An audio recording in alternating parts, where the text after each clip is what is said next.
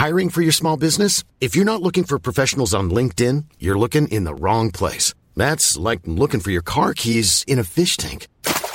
LinkedIn helps you hire professionals you can't find anywhere else, even those who aren't actively searching for a new job but might be open to the perfect role. In a given month, over 70% of LinkedIn users don't even visit other leading job sites. So start looking in the right place. With LinkedIn, you can hire professionals like a professional. Post your free job on linkedin.com slash people today. Spring is my favorite time to start a new workout routine. With the weather warming up, it feels easier to get into the rhythm of things. Whether you have 20 minutes or an hour for a Pilates class or outdoor guided walk, Peloton has everything you need to help you get going. Get a head start on summer with Peloton at onepeloton.com. Mom deserves the best, and there's no better place to shop for Mother's Day than Whole Foods Market. They're your destination for unbeatable savings, from premium gifts to show-stopping flowers and irresistible desserts. Start by saving 33% with Prime on all body care and candles. Then get a 15-stem bunch of tulips for just $9.99 each with Prime. Round out Mom's menu with festive rosé, irresistible berry chantilly cake, and more special treats. Come celebrate Mother's Day at Whole Foods Market. ترسناکترین اتفاقایی که برای آدم در تبعید می‌تونه بیفته اینه که از مادرش بشنوه که علت این بدبختی هایی که ما داریم می‌کشیم یا سختی که داریم می‌کشیم تویی. استراب داری که الان می‌خوام سوار هواپیماشم نیان از تو هواپیما بکشنم بیرون. من وقتی که داشتم می‌رفتم هی فکر می‌کردم الان منو پای بلنگو صدا می‌کنن. شما تصور کن که من در مثلا رو تخت خوابم در خارج از ایران نه حتی توی ایران نشستم و احساس می‌کردم که مستقیم به اتاق بازجویی مثلا بند اطلاعات سپاه انگار یک جورایی وصل بودم و یک احساس ناامنی بسیار شدیدی.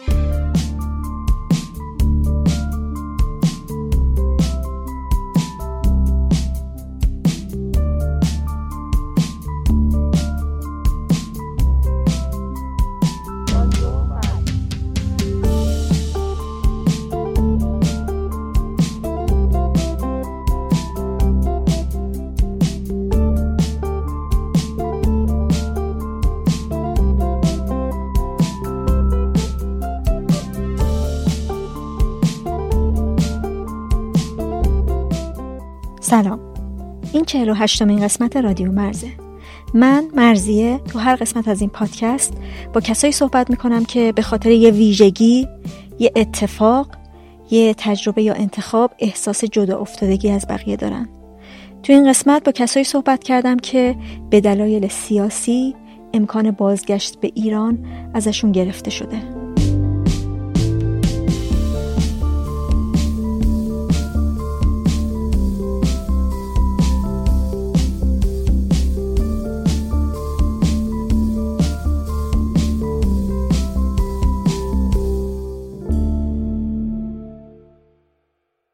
این سومین باریه که سراغ موضوع مهاجرت میرم. اون دو قسمت قبلی یکیش صحبت با کسایی بود که به ایران برگشته بودن قسمت ششم و یکیش مهاجرانی که به دلایل مختلف از ایران مهاجرت کرده بودن.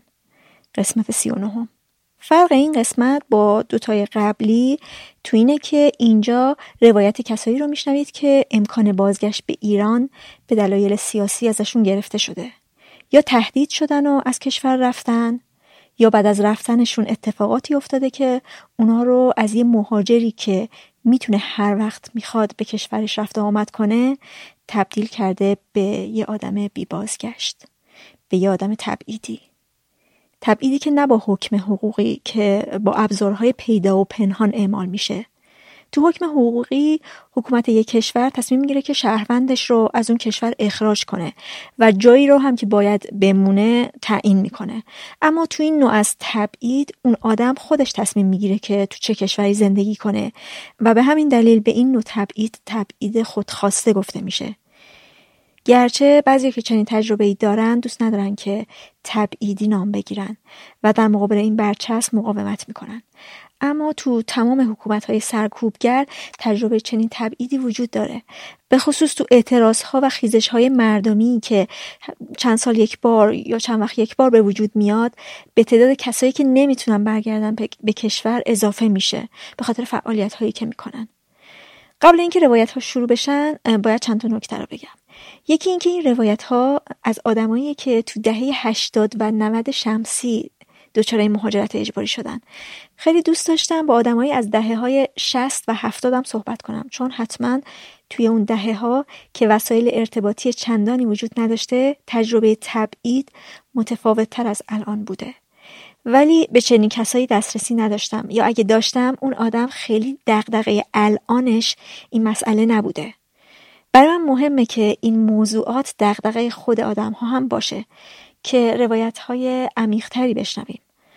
من همیشه گفتم که به موضوعات اینجا کامل و جامع پرداخته نمیشه و نباید چنین انتظاری از پادکست داشت.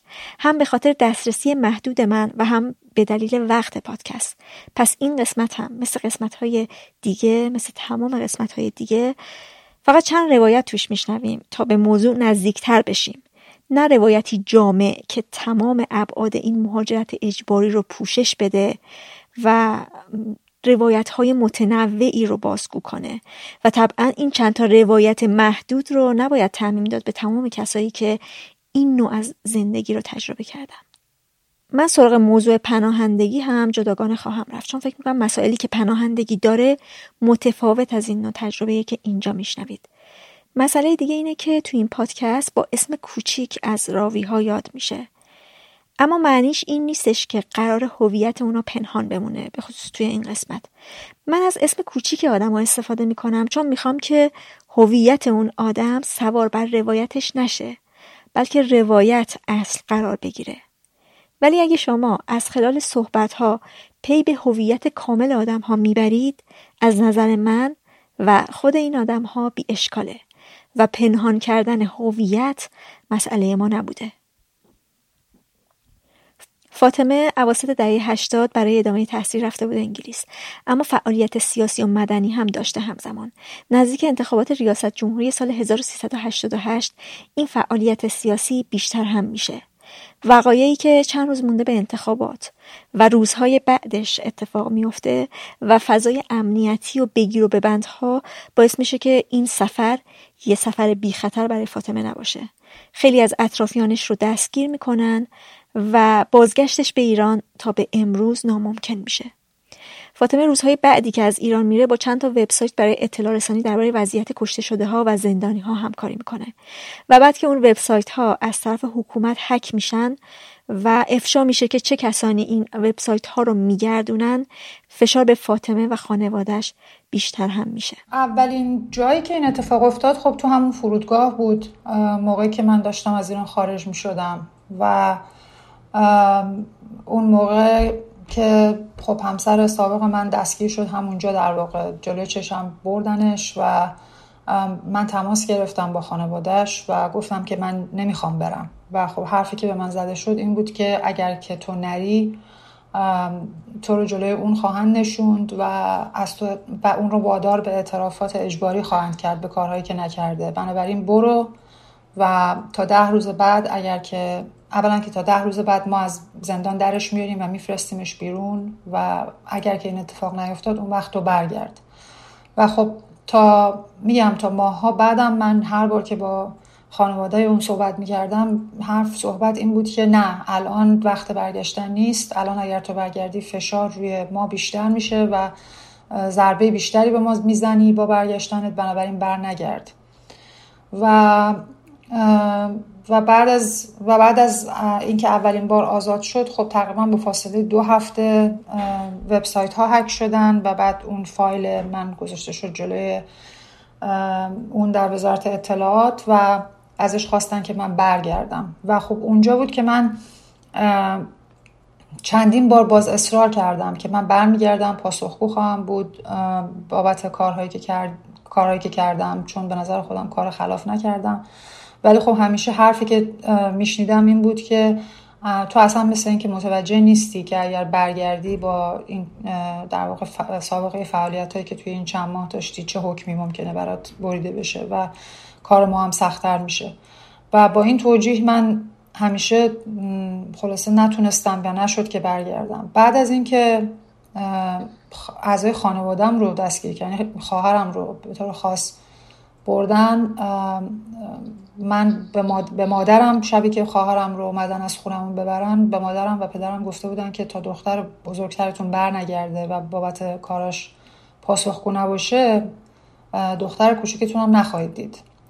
و خب اون فشاری که روی پدر مادر من که کلا خیلی با این وضعیت سیاسی هم مثلا هیچ ارتباط مستقیمی نداشتن فشار خیلی زیادی بود و اون موقع من سعی کردم که اونا رو قانع بکنم که شاید اگر من برگردم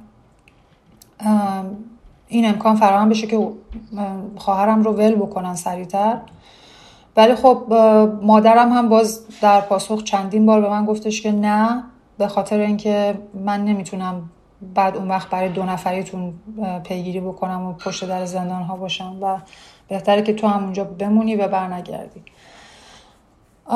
خلاصه همیشه این تصور به من حداقل به من القا شد از داخل که برگشتن من هیچ چیزی رو بهتر نخواهد کرد و خب این پیامد اصلیش به فردی برای من این بود که خیلی دچار یه نوع عذاب وجدان خیلی شدیدی بودم همه این سالها که نزدیکان من وابستگان من توی ایران. خیلی وقتا بعضیاشون دوستان من بودن به خاطر ارتباطی که داشتن با من یا به خاطر فعالیت های مشترکی که با هم داشتیم. اونجا دستگیر شدن یا یا به خاطر من بازجویی شدن. و و فکر می‌کنم یکی از حربه های سرکوب هم یکی از راه های تاکتیک های سرکوب همیشه تو دولت های سرکوبگر این بوده که آدم ها خانواده ها اعضای خانواده ها رو روبروی همدیگه قرار بدن و یکی از دردناکترین اتفاقایی که به نظرم میفته اینکه به کسایی که فعالن یا صداشون بلنده همیشه و نمی‌تونن دسترسی بهشون داشته باشن از طریق فشار, فشار آوردن به خانواده ها سعی می‌کنن اونها رو ساکت کنن و اگر که خانواده ها درک سیاسی از اوضاع نداشته باشن یا لزوما درگیر مسائل سیاسی نباشن خیلی فشار بیشتری میاد بهشون و گاهی وقتا کنار روبر... به جای اینکه کنار هم باشن روبروی همدیگه قرار می‌گیرن. و اون بار یعنی اون فاصله ای که بین اعضای خانواده میفته یه چیزی میگم یه واقعا درکش درک, درک اون تحملش و سختی که آدمی که نمی‌تونه برگرده و فکر می‌کنه که همه این هزینه ها رو اطرافیانش دارن به خاطر اون میدن واقعا یه زمانی از تصور من خارج بود ولی خب سال 88 و 89 این اتفاق خیلی برای من ملموس شد و فهمیدم که چقدر وحشتناک یعنی که از ترسناکترین اتفاقایی که برای آدم در تبعید می‌تونه بیفته اینه که از مادرش بشنوه که علت این بدبختی هایی که ما داریم می‌کشیم یا سختی که داریم می‌کشیم تویی.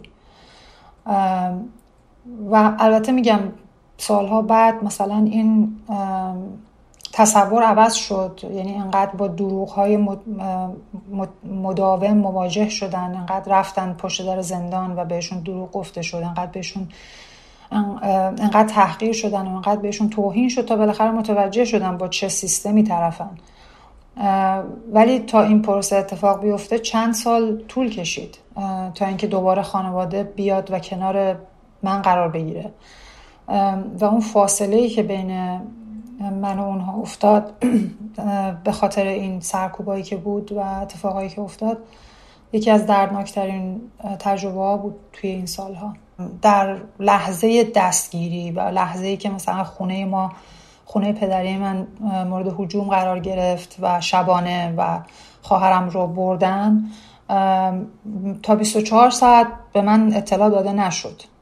مادرم یعنی انکار کرد و گفتش که خواهر خونه خالت هست و من مجبور شدم شبانه به اونجا زنگ بزنم و از خالم بپرسم. خالم در جریان نبود. به من گفت اینجا نیست خواهرت. دوباره تماس گرفتم و مادرم شروع کرد فریاد کشیدن که تمام این اتفاقا به خاطر توه و الان این بچه هیچ گناهی نداشت و هیچ دلیلی نداشت که بیانو دستگیرش بکنن و ما به خاطر تو داریم اینجا هزینه میدیم. و خب گفتش که اگر که خبری از این جایی بزنی و خبرش رو درز بدی جایی یا توی وبلاگت چون مستقیما بهشون گفته بودن اگر که خواهرش در وبلاگش اطلاع رسانی بکنه حالا حالا نخواهید دید این بچه رو. و من تا سیزده روز وادار به سکوت شدم از طرف خانوادم که خب تحت فشار شدید بودن و بهشون گفته شده بود که اگر که خواهرش سکوت کنه ما تا چهار روز دیگه چند تا سوال ازش می‌پرسیم و ولش می‌کنیم. و خب چهار روز شد پنج روز پنج روز شد یه هفته یه هفته شد ده روز و هیچ خبر نداشتیم که ما حتی این بچه کجاست. تا اینکه سیزده روز گذشت و من همچنان تماس که می‌گرفتم با خانواده خانواده می‌گفتن که حق نداری در مورد این داستان اطلاع رسانی کنی. و در نهایت من به پدرم گفتم که من می‌دونم شما تحت فشارید ولی من این کار رو خواهم کرد و ضمن اینکه اگر من نکنم دوستانش تومار تهیه کردن و از طرف دانشگاه اونو منتشر می‌کنن. و با اینکه میگم هیچ وقت اونها به من این اجازه رو ندادن که من خبر رو منتشر کنم و در نهایت هم دوستانش بودن که خبر رو منتشر کردن. و بعد از اون من تایید کردم خبر رو. در تمام اون مدت خانواده من با من صحبت نمی‌کردن و ما یه مدت خیلی طولانی دچار میگم یه اختلاف های خیلی شدید سر همین ماجراهای اطلاع رسانی برای دستگیری خواهرم بودیم. و حتی موقعی که مثلا اعضای دیگه خانواده هم که دستگیر شده بودن و بعد که آزاد شده بودن به خاطر اون دوره های طولانی که در انفرادی سپری کرده بودن و به خاطر بیخبری مطلق از وضعیت بیرون موقعی که اومده بودن بیرون اصلا متوجه نبودن که چرا انقدر فضا متفاوته و چرا فرزن من اینقدر تا این حد درگیر خبر خبررسانی یا اطلاع رسانی شدم در مورد کشته شده های دیگه و تصورشون این بود که من فقط بعد خودم رو محدود می‌کردم به دستگیر شده های خانواده و آشنایان خودم. و سر این ماجرا هم خب اختلاف های خیلی جدی پیش اومد اختلاف های ریشه داری پیش اومد که از اینجا ناش... از این بیشتر از اینجا ناشی می شد که تصور دستگیر شده ها در داخل این بود که تمرکز من باید فقط روی اونها می بود و تصور من این بود که وظیفه من خیلی فراتر از اینه که بخوام فقط به اعضای خانواده خودم توجه بکنم. و اونا, تب... اونا تصورشون این بود که رفت کارهایی که من کردم باعث ایجاد هزینه هایی شده برای اونها و اونها که دارن به جای من هزینه میدن. که به خاطر همین چیزا هم من یه مدت خیلی طولانی سکوت کردم و واقعا هیچ فعالیت سیاسی نداشتم. وبلاگم رو اصلا کلا تعطیل کردم.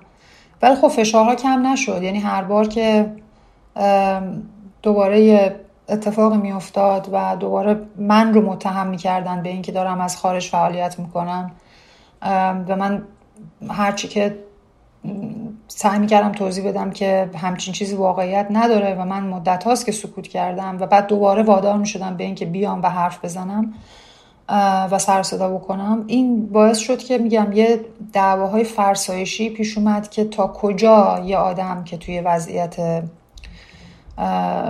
وضعیتی مثل وضعیت من قرار داره به لحاظ اخلاقی موظفه که فقط خودش رو محدود بکنه به اخبار نزدیکان خودش. یکی این مسئله بود. مسئله دیگه این بود که کلا سالها طول کشید تا من بتونم خانواده رو به این آگاهی به این سطح از آگاهی برسونم. به طور خاص حالا در مورد پدر مادرم حرف می‌زنم. که این ظلمی که داره اتفاق میفته خیلی فراگیرتر از ظلمیه که فقط بخواد دامن ما رو بگیره. و مبارزه با این ظلم یه ضرورته یه ضرورت انسانیه یه ضرورت اخلاقیه و خیلی خودخواهانه است اینکه ما فکر کنیم که فقط این ما در که درگیر این داستانیم و اهمیتی نداره که بقیه در چه وضعیتی هستن. این یه چیزی بود که این یه اتفاقی بود که در طول این سالها چندین بار افتاد و الان به نظرم دیگه به یه مرحله رسیده که همه فهمیدن و همه پی بردن. به اینکه ظلمی که در اونا درگیرش بودن متفاوت نیست با ستمی که بقیه دارن تحمل می‌کنن و تبعیضی که بقیه دوچار بقیه هم در واقع بهش دوچارن. یک اتفاق دیگه هم این بود که تا مدت ها مثلا از من خواسته می‌شد که زنگ نزنم تلفن نزنم چون به حال احساس خطر می‌کردن از اینکه من ارتباطی داشته باشم از طریق تلفن. یا اینکه حتی وقتی ارتباط تلفنی داشتیم همیشه همون اول خیلی سریح گفته می‌شد که هیچ حرف سیاسی نباید زده بشه پشت تلفن چون اونا احساس خطر می‌کردن. و کلا ببین یک اتفاقی که به نظرم خیلی شاید فراگیر باشه برای خیلی از خانواده های کسایی که درگیری سیاسی داشتن این سالها من شنیدم این اتفاق افتاده اینه که کلا یه پلیسی در ذهنشون کاشته شده این وضعیت ذهنیت امنیتی. از اینکه همیشه دارن شنود میشن همیشه دارن همیشه تحت نظرن. حتی توی تخت خوابشون هم تحت نظرن زیر دوش هموم هم تحت نظرن. این این ذهنیت تحت نظر بودن و ذهنیت امنیتی ترسی که توی آدم درونی شده اون فاصله ها رو با کسایی که بیرونن خیلی عمیقتر و زیادتر می‌کنه. این به نظرم یه که مثلا خیلی از کسایی که درگیری های سیاسی خانواده های سیاسی نبودن و, طول این و در طول این سالها سیاسی شدن یهو فکر می‌کنن که توی وضعیتی قرار گرفتن که نمی‌دونن چجوری باید بهش پاسخ بدن. یعنی آدمایی که بچهشون بودن یا نمی‌دونم خواهرشون بودن یا برادرشون بودن خیلی یعنی هیچ وقت این تصور رو نداشتن که یه روز این آدم دیگه نمی‌تونه برگرده یا دورش یه حاله ای از ممنوعیت ها و محدودیت ها پیشیده شده که ما باهاش دیگه نمی‌تونیم. اونجوری که قبلا ارتباط برقرار می‌کردیم مثل دخترمون که همیشه همیشه باهاش محرم اسرارمون بوده و همیشه باهاش در مورد همه چی می‌تونستیم راحت حرف بزنیم. دیگه از اون نقش خارج شده و تبدیل شده به یه آدمی که ارتباط داشتن باهاش به هر حال یک ریسکایی رو هم ممکنه به همراه داشته باشه. ببین اون شبی که من به مادرم زنگ زدم و پشت تلفن به من گفتش که اگر که حرفی از دستگیری خواهرت بزنی من شیرم رو حلالت نمی کنم و دیگه بچه من نیستی یکی از سختترین لحظه های زندگی من بوده تا همین الان. با اینکه حالا بعدش بابت حرفی که به من زده بود عذرخواهی کرد. ولی یادم که اون شب من تلفن رو قطع کردم و کلی گریه کردم سر همین یه جمله که مادرم بهم گفت و خب من می‌دونستم که تحت فشار این حرف رو زده و در یک وضعیت معمولی هیچ وقت مادر من هیچ وقت همچین حرفی رو امکان نداشت به من بزنه. ولی تصور این که این حکومت تونسته تا اینجا بیاد جلو و تونسته مادر منو در مقابل من قرار بده. مادر من کسی بوده که من تمام بچگیم به خاطر اختلاف های عقیدتی که با پدرم داشتم همیشه تا حد زیادی پشت من و خواهرم ایستاد و اینکه اونقدر درمانده و مستصل بشه که بخواد همچین حرفی رو به من بزنه خیلی دردناک بود. و خب تا مدت ها هم رابطه ما خیلی سرد شده بود. و تا همین الانش هم همه یعنی هر وقت که ما با هم صحبت می‌کنیم هیچ حرفی از سیاست نمی‌زنیم و الان نمی‌دونه که مثلا من چقدر فعالیت می‌کنم چون اگر متوجه بشه به هم میریزه و خب همه ترسش هم از اینه که دوباره بیام برن سراغ خواهرم. ولی بعد از اون داستان ها و به طور خاص بعد از آزادی خواهرم دوباره رابطه ما تا حد زیادی به وضعیت معمولی برگشت. فکر کنم خیلی تاثیرگذار بود حرفایی که خواهرم باهاشون زد و توضیح دادن وضعیت. و خب تقریبا از سال از ده سال پیش یعنی بعد از جدایی من یه دور هم سر جدایی خیلی خیلی رابط روابط ما پرتنش شد ولی کاملا غیر منتظره بود برای من حمایت که حمایت عاطفی و روانی که خانوادم سر اون داستان از من کرد. یعنی اصلا انتظارشو نداشتم. و اونجا بهم ثابت شد که خب خیلی چیزا برای اونا هم تغییر کرده و خیلی از اتفاقایی که افتاده هزینه هایی که خودشون دادن و این عدم بازگشت من به ایران که برای اونا خیلی به طور خاص برای پدر مادرم خیلی سنگین تموم شده و تا امروز هم هنوز نمی‌تونن اینو بپذیرن که چرا من نمی‌تونم برگردم مگه من چیکار کردم؟ یعنی این بیعدالتیه هنوز براشون واقعا مسئله است و و از اون به بعد نه خیلی رابطه عاطفی ما برقرار بوده و می‌تونم بگم حتی خیلی عمیقتر شده. مخصوصا بعد از بیماری پدرم که خب خیلی الان وضعیتش عود پیدا کرده متاسفانه و دچار مثلا یه سری توهمات میشه خیلی وقتا و شبا خواب می‌بینه که من برگشتم و بلند میشه میره از توی آشپزخونه برای من چای میاره می‌ذاره اونجا مثلا ساعت ها با من صحبت می‌کنه یا پشت تلفن که با هم حرف می‌زنیم میگه دو ساعت دیگه مثلا می‌رسی دیگه. کجایی؟ من بیام با ماشین دنبالت. می‌دونی توی یک حالت هزیان های ذهنی به سر می‌بره و توی اون حالت مدام منو توی خونهمون می‌بینه. خونه ای که من اصلا تا حالا ندیدم. به خاطر اینکه ده ساله که از خونه قبلی که من توش بزرگ شده بودم رفتن و یه جای جدیدی هن که من اونجا رو هیچ وقت ندیدم. و مثلا یه وقتایی وقتی با هم حرف می‌زنیم و میگه دیشب اومده بودی تو اتاق خواب من از نرده اون رفته بودی بالا و داشتی چراغ اتاق رو نصب می‌کردی من بهش میگم بابا من هنوز, من هنوز اون اتاق رو حتی ندیدم. نمی‌دونم اتاق چه شکلیه که میگی من اومدم اونجا بنابراین من اونجا نبودم. میگه نه من و بعد اصرار داره که برای من ثابت کنه که نه من واقعا دیشب اونجا بودم و در نهایت هم من تسلیم میشم و میگم آره تو راست میگی من دیشب اونجا بودم. یعنی این یه می‌دونی یه وضعیت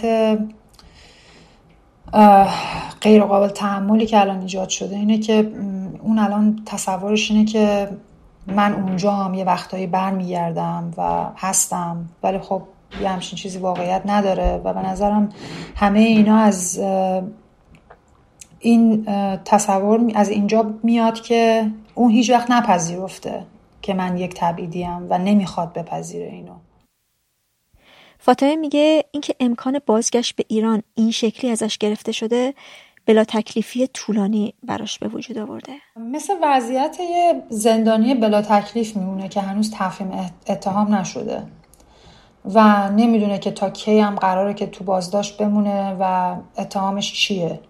حالا تو فکر کن که مثلا یه همچین وضعیتی 13 سال ادامه پیدا کنه. به نظرم کسی که حکم قضایی داره و می‌دونه که نمی‌تونه برگرده و تکلیفش روشنه که یا اینکه مثلا کسی که از طریق مرز خارج شده فرار کرده در وضعیتی که حکم قضایی داشته و پرونده باز داشته و اومده بیرون و می‌دونه که اگر برگرده چه اتفاقی براش میفته اون تکلیفش روشنه با وضعیتی که توش هست. یعنی اون تبعیدش به نظرم خیلی تبعید به یه معنی مرزاش مشخصه. ولی کسی که حکم قضایی نداره همیشه توی وضعیت بلا تکلیفی و یه وضعیت برزخی گیر افتاده که ازش هیچ و خلاصی نداره. چون همش تصورش اینه که خب چرا من اگر که برگردم شاید واقعا هیچ اتفاقی نیفته. شاید فقط همین که پاسپورت همو توی فرودگاه بگیرن و بعد بگم بیا پنج تا بازجویی پس بده و ممنون خروجم هستی و برو, برو به زندگیت برس. این اتفاق برای خیلی افتاده از بچههایی که برگشتن. از طرفی هم کسایی هستن که برمیگردن و از همون اول پاسپورتشون گرفته میشه و خب بعد یا زندان یا زندان های خیلی طولانی حکم های خیلی طولانی براشون می‌برن یا اینکه حتی میارنشون تو تلویزیون بعضشون اعتراف گیری می‌کنن و اعدامشون می‌کنن. یعنی از این بردش از واقعا صفر تا صد این وضعیت استبدادی به نظرم یکی از ویژگیاش همینه دیگه که آدما نمی‌دونن. این وضعیت هر دنبیل و خودسریه که هر کسی می‌تونه درش دچار هر سرنوشتی بشه. از این از دو تا بازجویی گرفته تا تا اعدام. یا زندان های طولانی یا اعتراف به کارهایی که نکرده ارتباطاتی که نداشته. کسایی که مرتب سالهاست مهاجرت کردن و مرتب به ایران سفر می‌کنن. اونجا یه عمق خشونتی که در این محروم شدن از برگشتن هست دوباره خودش نشون میده. که به نظرم مثلا یه آدمی که مهاجرت کرده و آزادانه می‌تونه برگرده خیلی متوجه عمق این خشونت نمیشه. مثلا بارها شده که وقتی یه نفر یه دوستی قصد سفر داشته به ایران از این پرسیده که چیزی نمی‌خوای برای کسی بفرستی؟ و معمولا هم اینجوری بوده که من گفتم چرا و یه بسته و چند تا کارت پستال گرفتم رفتم دم در اون لحظه که داشتم بسته رو تحویل می‌دادم به اون اشیا به اون اشیا داخل اون بسته هم حتی حسادت کردم و تحویلشون دادم که ببرن به خودشون و موقعی که مثلا بسته رو خواستم ببرن تحویل بدن همیشه انگار که مثلا یکی دو بار شد که حتی پشیمون شده بودن. مثلا ترسیده بودن از اینکه ببرن بسته رو مثلا تحویل بستگان من بدن. یا اینکه خیلی وقتا کسایی که برمیگردن از اینکه توی یه عکس توی قاب عکس کنار آدم قرار بگیرن خیلی محترمانه یا حالا خیلی وقتا بعض وقتا هم شده که مثلا خیلی با سراحت با آدم میگن که ما نمی‌تونیم با تو عکس بگیریم یا نمی‌خوام توی عکس با تو باشیم. یا ارتباطاشون رو با آدم محدود می‌کنن. دقیقا حسه کسی رو با آدم میدن که انگار آدم یه مرض واگیردار داره که مثلا کرونا گرفته هیچکی بهش نزدیک نمیشه. و این خب خیلی دردناکه چون یه حس هم از خود بیگانگی و هم بیگانگی با آدمایی که باشون ارتباط داری رو با آدم تحمیل می‌کنن و همیشه فکر می‌کنی که آدما فاصله ایمنیشون رو با تو می‌خوان حفظ کنن به خاطر اینکه فکر می‌کنن امنیت خودشون ممکنه به خطر بیفته. و این دردناکه به خاطر اینکه می‌دونی آدم رو دچار یه سری از قضاوتگری هایی می‌کنه گاهی یا یه حس یأس خیلی عمیقی که تو مدام فکر می‌کنی که اینا آدمایی که منفعت شخصیشون برای خودشون اهمیتش بیشتر از رفاقت با تو. و بعد فکر می‌کنی که خب آره تو هم اگر به جای اونا بودی همین کارو می‌کردی. و اونا خیلی کار عجیبی نمی‌کنن از اینکه مراقبن که امنیت خودشون به خطر نیفته. و بعد تهش به این نقطه می‌رسی که من تبدیل شدم به یه آدمی که امنیت بقیه رو به خطر میندازم. و اونجاست که به نظرم خیلی این حس انزوا عمیق میشه. اینکه احساس می‌کنی که منزوی شدی و حکومت موفق شده که تو رو منزوی کنه. حتی فرسخ اون طرفتر این فاصله ای که به وجود میاد ابعاد مختلفی داره. و یکی از شاید بگم واقعا سختترین و غیر قابل تحمل ترین لحظات همون لحظه ای که دوست تو یا آشنای تو برمیگرده با یه حالت خیلی از خود مطمئنی بهت میگه که خب تو مگه چیکار کردی که نمی‌تونی برگردی؟ چرا نمی‌تونی برگردی؟ مگه چی شده که نمی‌تونی برگردی؟ و اون لحظه که تو باید خودتو دوباره توضیح بدی یعنی اون نوار رو دوباره بذاری رو تکرار و دوباره شروع کنی به توضیح دادن اینکه چرا نمی‌تونی برگردی. و بعد یه لحظه ای دچار لکنت میشی اینکه و مکس می‌کنی و میگه آیا من واقعا باید برای این آدم الان توضیح بدم که چرا نمی‌تونم برگردم؟ و این اونجاست که اون فاصله هر رو خیلی عمیق می‌تونی درک کنی دیگه. یعنی احساس می‌کنی که این آدم قشنگ تو با این آدم هیچ سنخیتی نمی‌تونی داشته باشی. با اینکه ممکنه این آدم مثلا دوست تو باشه حالا نه دوست نزدیک چون دوستای نزدیک معمولا می‌دونن که چرا تو نمی‌تونه آدم نمی‌تونه برگرده. و همچین سوالی رو هم سعی می‌کنن که نپرسن چون می‌دونن سوال آزاردهنده ایه اونایی که خوب می‌دونن داستان چیه. ولی کسایی که خیلی نمی‌دونن یا خیلی در جریان نیستن که پیچیدگی های دستگاه سرکوب رو نمی‌دونن.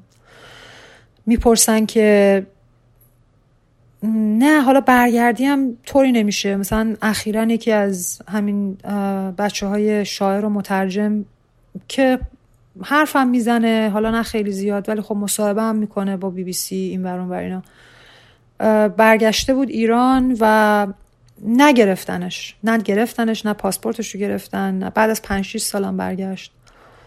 و اومده بود بیرون و میگفتش که خب به نظر من حالا برگردی هم خیلی اتفاق خاصی نمیفته فوقش این که دوبار بازجویی میشی و و واقعا هم شاید اینطوری باشه. واقعا هم شاید این حرفی که میگه مثلا درست باشه. شاید به دو بار بازجویی ختم بشه. ولی این که من نمی‌دونم اصلا چه اتفاقی ممکنه بیفته و دامنش تا کجا ممکنه ادامه دار بشه این وجهشه که پاسخ دادن به این سوال خیلی سخت می‌کنه.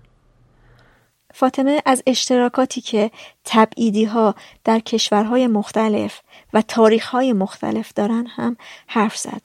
گفت که یکی از این اشتراکات گناه بازمانده بودنه. یکی از وجوه مشترک خیلی از تبعیدی ها همین احساس گناه بازمانده بودنه تو انگلیسی بهش میگن survivor guilt survivor's guilt یعنی که اون آدمی که بر اثر یک حالا فاجعه جان سالم به در می‌بره. یا از یک فاجعه جان سالم به در می‌بره. و بعد مدام خودش رو سرزنش می‌کنه به خاطر اون وضعیت امنی که درش هست و به خاطر محروم بودن دیگرانی که براش عزیزن از اون وضعیت. خب این یه چیزیه که میگم سالها من سعی کردم با جلسات متعدد تراپی اینو باش کنار بیام. و این اتفاق نمیفته و سر هر ماجرایی این سر باز می‌کنه. حالا این نبودن اونجا کنار اونا نبودن این حس گناه این که من نیستم و نمی‌بینم پیر شدن اونها رو از یه طرف از طرف دیگه این فشار مضاعفی که هم به لحاظ روانی و هم به لحاظ فیزیکی روی خواهرم هست.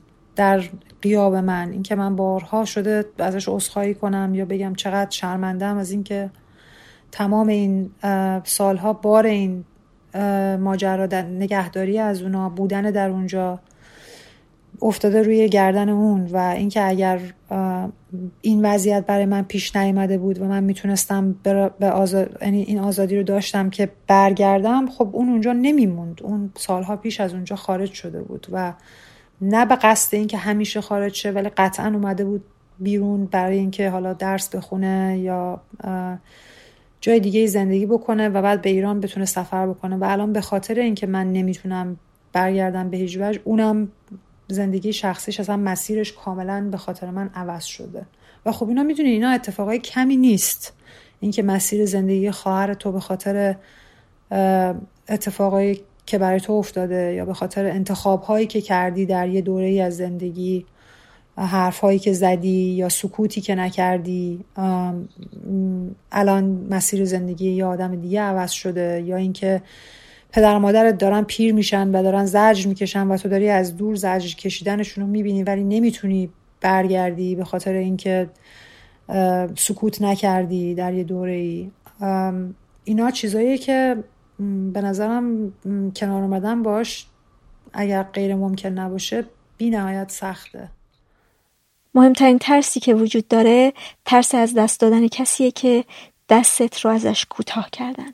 ترس مدامی که باهاش همش هر روز زندگی می‌کنن. حالا یه روزایی میاد بالا ترسه و تبدیل میشه به پنیک واقعا و در یه حد خیلی حمله های عصبی شدید مثلا. و گاهی وقتا هم اون پشت اون زیرا هست. خیلی حواست بهش نیست و دوباره میاد بالا اگر که مثلا دوست نزدیکی که اونم دچار همچین وضعیتیه. پدرش یا مادرش رو دست بده یا خواهر برادرش رو دست بده. و هر بار که این اتفاق برای یکی از دوستای آدم میفته آدم میگه که خب نفر بعدی شاید من باشم. تصویر کردن این صحنه توی ذهنت که اون لحظه که دارن عزیزی رو می‌ذارن توی خاک و تو اونجا نیستی. و باید پشت FaceTime پشت موبایل اون صحنه رو نگاه کنی. این اینو بارها ذهن با یک دقت خاصی و با یک وسواس عجیبی ذهن یک تبعیدی می‌تونه اون صحنه رو بسازه بازسازی کنه توی ذهن. و خیلی وقتا با اون بازسازی ها آدم ممکنه اصلا به گریه بیفته و منقلب بشه و حالش بد بشه. ولی این هست تو خواب میاد سراغ آدم تو بیداری میاد سراغ آدم. یکیش این وجهه وجه دیگهش اینه که آدم تصور بکنه خودش میمیره در تبعید و اون وقت کسانی که اونجا هستن باید بدن بیجان تو رو تحویل بگیرن توی فرودگاه یا فرض کن تصور این که تو در تبعید بمیری و بعد خبر مرگ تو به مادرت بدن. یا به اطرافیانت بدن. اینم یک دوباره یک سر دیگه این شکنجه روحی روانی آدمایی که تو تبعیدن. اینکه تو مدام احساس می‌کنی که باید یک برنامه ریزی قبلی داشته باشی برای بدن بیجان خودت که کی قرار این بدن رو جمع کنه به کی تحویل بده آیا می‌خوای برگردی به ایران یا نمی‌خوای برگردی؟ اگر می‌خوای برگردی کی احتمالا می‌تونه کارهای غذایی حقوقی تو رو پیگیری کنه در حالی که تو هیچ کسی رو خارج از اینجا خارج از ایران نداری؟ یعنی هیچ دوست نزدیکی چی میگم؟ دوست نزدیک که فایده نداره. فامیل باید باشه دیگه. مثلا پارسال توی برلین یکی از دوستان نزدیک من به طور ناگهانی فوت کرد.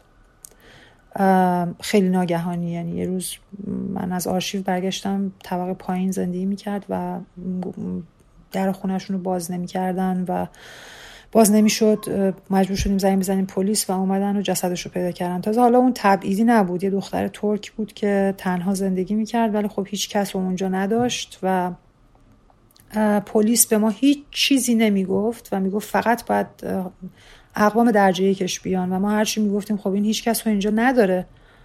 می‌گفتن که ما نمی‌تونیم هیچ به هیچ عنوان هیچ اطلاعاتی به کسی بدیم. ده روز بدنش توی پزشکی قانونی بود و تا اینکه با هزار جور پیگیری کردن پدر همسایه ما تونست اینو تحویل بگیره ببره ترکیه تحویل پدر مادرش بده. و تمام اون ده روزی که بدن این دوست من توی پزشکی قانونی بود من اصلا نمی‌تونم بر توصیف کنم چقدر حالم بد بود چون یه همزاد پنداری عجیبی داشتم با این وضعیت که فکر می‌کردم که اگر یه همچین اتفاقی برای من بیفتم دقیقا یه همچین وضعیتی خواهد بود که پدر مادر من باید بیان اونجا جسد منو تحویل بگیرن.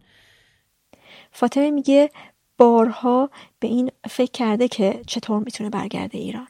بارها شده که مثلا تا آستانه حتی خریدن بلیت هم پیش رفتم و قبل از اینکه فشار بدم دکمه رو و بلیت رو بخرم با خواهرم حرف زدم و ازش پرسیدم که من این کار بکنم یا نه. وقتهایی بوده که مثلا فرض کن به خاطر بیماری پدرم یا به خاطر وضعیتی که مادرم الان فشاری که روش هست انقدر وضعیت غیر قابل تحمل شده که فکر کردم که حاضرم هر در واقع هزینه ای رو به جون بخرم ولی به قیمت این باشه که بتونم بالاخره برگردم و کنار اونا باشم در این وضعیت خیلی سخت. ولی خب همیشه میگم تصورم با اون واقعیتی که اونجا وجود داره خیلی متفاوت بوده و همیشه فاصله ای بوده بینش و همیشه نه شدن از طرف کسایی که ایران هستن با این توجیه که اگر تو برگردی وضعیت ما هم سختتر خواهد شد و به جای اینکه بتونی به اونا رسیدگی بکنی اونا باید بیان پشت در زندان ها و دنبال وضعیت نامشخص تو باشن. همیشه با این توجیه از برگشتن نه شدم و خب تصورم هم همیشه این بوده که یعنی هیچ وقت آرزومی نیستش که برگشتن من بخواد رنج بیشتری رو به اطرافیانم تحمیل بکنم. و تنها علتش هم همین بوده که تا الان دست نگه داشتم. ولی بارها شده به این فکر کنم که مثلا فکر کردم به اینکه حتی برم از کشورهای اطراف و فرض کن از اونجاها با ماشین خودم رو برسونم به ایران. خوابش رو خیلی زیاد می‌بینم. خواب این که مثلا اومدم رفتم از طرف طریق افغانستان یا از طریق کردستان عراق خودم رو قاچاق قاچاقی وارد کشور کردم. خیلی شب خوابش رو دیدم بهش تصور کردم که چجوری این اتفاق عملیه. حتی با دوستان راجبش حرف زدم. حتی سال 2016 یه سفر رفتم افغانستان اصلا کابل و اونجا با چند نفر از بچه ها صحبت کردم که آیا این امکان هست که من از طریق هرات بتونم برم مشهد با ماشین و و خب بازم نه شدم. هر بار که هر بار که این برنامه رو ریختم دوستانی که قرار بود این کار رو انجام بدن گفتن که الان وقتش نیست و شاید بهتر باشه منتظر بمونی. آره به نظرم این زندگی کردن با امید تنها چیزیه که یه آدمی رو که نمی‌تونه برگرده به جایی که بهش ازش اومده زنده نگه میداره. یعنی نمی‌دونم واقعا. یعنی من تصور این که یه آدمی که توی تبعیده چجوری می‌تونه با این تصور که ارگز امکان برگشتن نیست زندگی بکنه همیشه به هر حال یه رگه امیدی یه بارقه امیدی هست.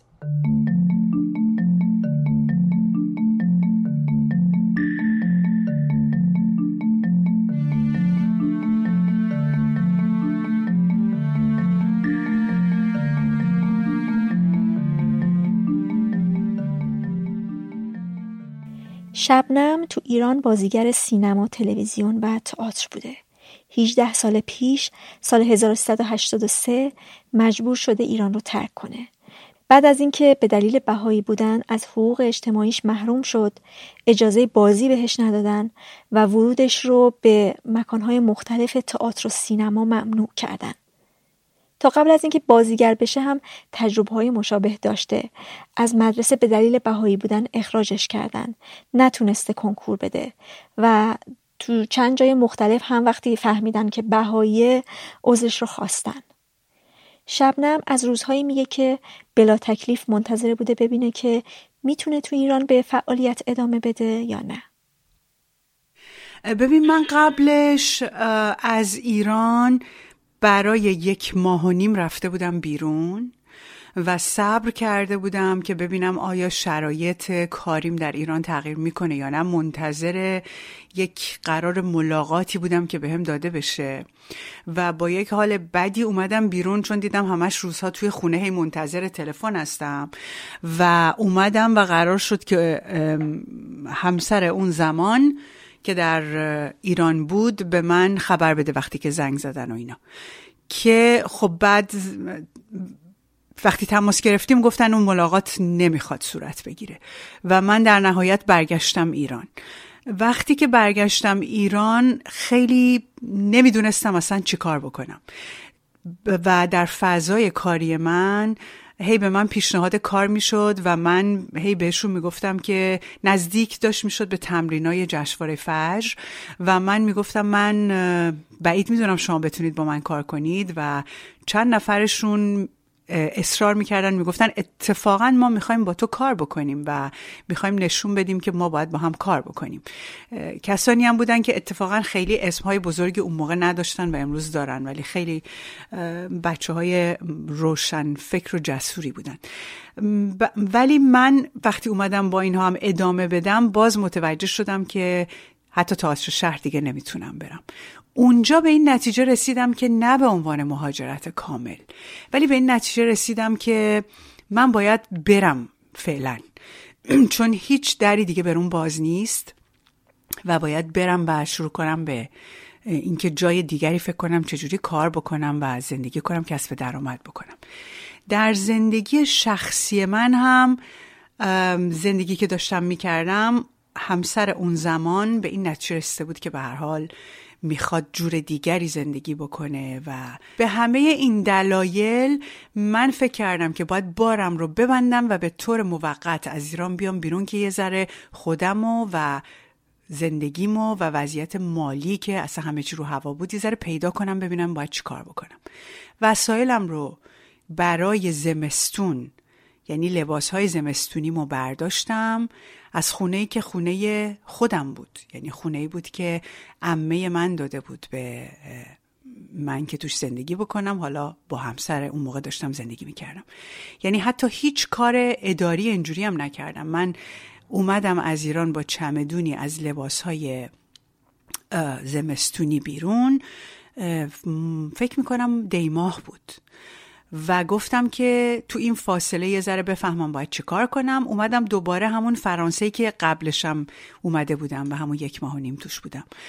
و بعدش عید برگردم و حالا از اون همسر که به هر قبل از اینکه بریمم دیگه رفتیم و کارهای طلاق و اینا رو انجام دادیم به ایشون هم حتی یک وکالت دادم یعنی می‌خوام بگم اینجوری که حساب بانکی نمی‌دونم چیزهای مشترک حتی نمی‌دونم امکانات اون خونه همه اینا. یعنی با یک اعتماد کامل اومدم و گفتم من حالا سه ماه دیگه برمیگردم شما در این فرصت با یه آرامشی اونجوری که می‌خوای جابجا میشی و اینها.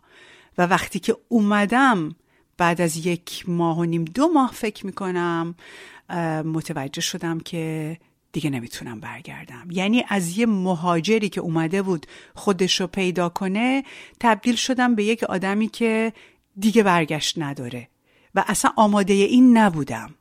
این گونه بود که وقتی که کسی ممنوعیتی پیدا می کرد هیچ وقت راجبش علنی صحبت نمی کرد حتی در بین همکارا. همه چی در سکوت میگذشت برای اینکه اولا که یک عدم اعتمادی بود به همه دوم اینکه فکر می کردیم که بهتر نگیم که اون دوره محرومیت بگذره و لاقل تا جایی که میشه دردسر رو کم بکنیم. که خب اون دوره هم گذشته بود و دیدیم که در مورد من کار نکرد و به حال من به توصیه کسانی که حتی در همون فضای پرسجوها و وزارت اطلاعات و اینها بودند و همیشه در بین اینها به حال کسانی هستند که کمی احساس دلسوزی دارن یا هرچی. به حال به من گفتن که ببین تو دیگه نمی‌تونی کار بکنی و بیا برو. حتی به من نامه محرمانه ای که توش اینا عنوان شده بود و دادن. بنابراین من چون که دیدم در زندگی شخصیم هم خب دیگه یک کنفیکونی شده دیگه به این که اوکی هم در زندگی شخصی طلاق بگیرم هم از ایران بیام بیرون میگم تا برگردم.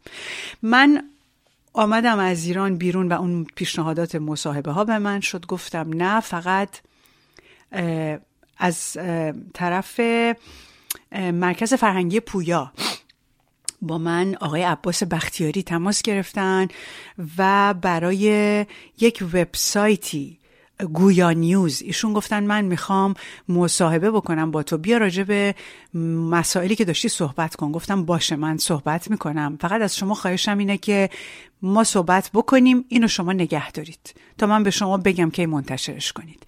هنوزم اون روحیه های چیز ایران رو داشتم. شاید دادم یه کورسوی امیدی داره. نمی‌دونم. دلم می‌خواست که به حال اون موقع این منتشر نشه.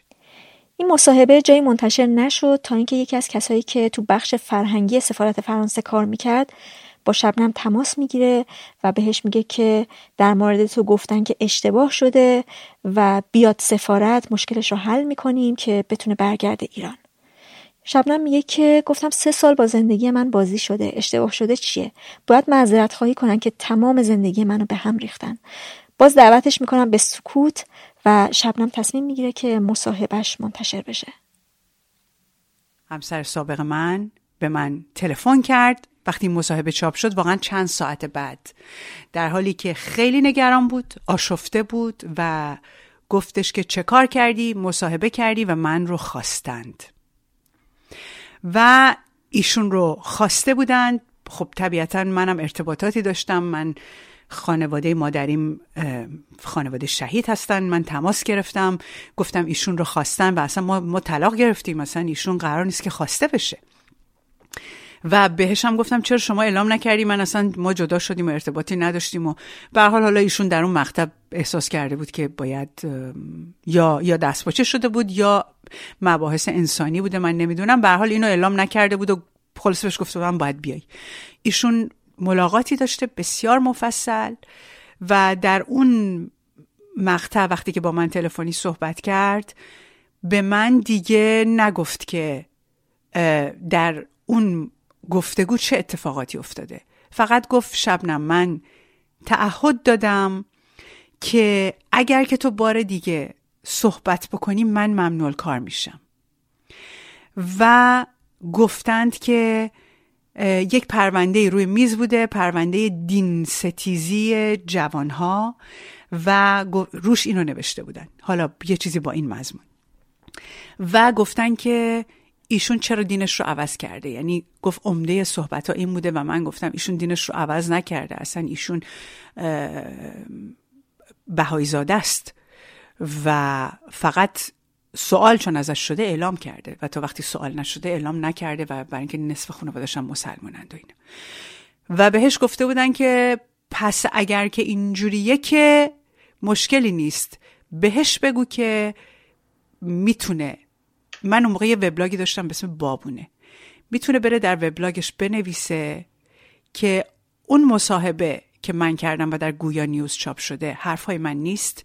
من برای تحصیل اومدم فرانسه و مشکلی در ایران نداشتم و بعد برگرده ایران. یه مدت کوتاه یه ذره کار بکنه بعدش بره دوباره زندگیشو بکنه و تحصیل و هر کاری می‌خواد بکنه. که ایشون گفته بوده باشه من منتقل می‌کنم. گفته بودن اما اگر دوباره صحبتی بکنه تو ممنوع کار میشی. ایشون گفت تعهد کتبی دادم در این زمینه. و میگم باز من تاکید کرد یعنی خیلی عصبانی شده بودم. می‌گفتم چرا شما نگفتی که ما اصلا طلاق گرفتیم؟ و می‌گفت اصلا گفتم اصلا جای این صحبت ها نبوده. من باید تعهد می‌دادم و تو به احترام وضعیت شغلی و حرفه من باید رعایت بکنی. و نکته دیگه هم این بود که اما اگر که بار دیگه صحبت بکنه. این اما اگر بار دیگه صحبت بکنه که یک ادامه هایی داشت بنابراین من رو متوجه کرد که خب دیگه شرایط مثل قبل نیست. و طبیعتا باز من مشورت کردم با کسانی در داخل ایران همون کسانی که حتی اون نامه محرمانه اینا رو بهم داده بودن. گفتم یه همچین صحبتهایی شده و من رو متوجه کردن گفتن شما دیگه نمی‌تونی برگردی. یعنی می‌تونی برگردی ولی به خونت نمی‌رسی. به خاطر همین از اونجا من موندم و ویزای دانشجویی که داشتم و چمدان لباسهای زمستانی و فصل بهار که داشت می اومد و پریشانی اینکه حالا من باید چه کار کنم و اصلا وارد یک فاز مخوف دیگه شدم. شبنم ویزاش تموم شه ولی تا مدت ها برای اعلام پناهندگی مقاومت می‌کرده. شما در ایران که داری زندگی می‌کنی سالها اومدن و بهت گفتن کسانی که میرن پناهنده میشن یعنی پاسپورتشون رو که میدن شرف و عزت و آبرو و هویتشون رو دارن میدن و دارن خودفروشی می‌کنن و دارن به کشور خیانت می‌کنن. شما هر چقدر که فکر بکنی این همه آدم شریف این همه دانشجوی ستاره دار این همه روزنامه نگار که مجبور شدن برند و برند در یک کشور پناه پذیر اینها نه بی شرف شدن نه بی آبرو شدن. اون تبلیغات روتون اثر خودش رو گذاشته. بنابراین وقتی که اونجایی و میری و ویزاتو تمدید بکنی میگه که تو با ویزای دانشجویی اومده بودی و الان این نمی‌تونه تمدید بشه و تو تنها راهت اینه که اگر می‌خوای اینجا بمونی پناهنده بشی. بعد احساس می‌کنی که آ من دارم بیشرف میشم. من دارم بیهویت میشم. و شروع می‌کنی مقاومت کردن. این کاری بود که من کردم. بنابراین یه زندگی پیدا کردم که اصلا دیگه نمی‌دونستم هر آن منو می‌گیرن میندازن بیرون یا نه. و واقعا اگر که از طرف سازمان ملل به خاطر مصاحبه ای که من کرده بودم من رو پیدا نکرده بودن که بیان بگن که بابا تو کی هستی هستن چیه ماجرا؟ چی چجوری بوده سه سال اذیت چجوری اصلا ماجرا چی بوده؟ و با من صحبت نمی‌کردن و من رو آگاه نمی‌کردن که بله درسته و تو نباید برگردی و منو متوجه نمی‌کردن که پناهندگی یعنی چی؟ من بیش از اون شش ماهی که در گمگشتگی مطلق بدون هیچ نوع کاغذی داشتم زندگی می کردم به کاغذ هویت من یعنی کاغذی که بشه که تو نشون بدی بگی این آقا کارت اقامت منه اینا. همونجوری ادامه می‌دادم. و این خیلی بر من پروسه سختی بود. یعنی می‌رفتم اون وقت از زمانی که تصمیم گرفتم که برم و دنبال این کارا.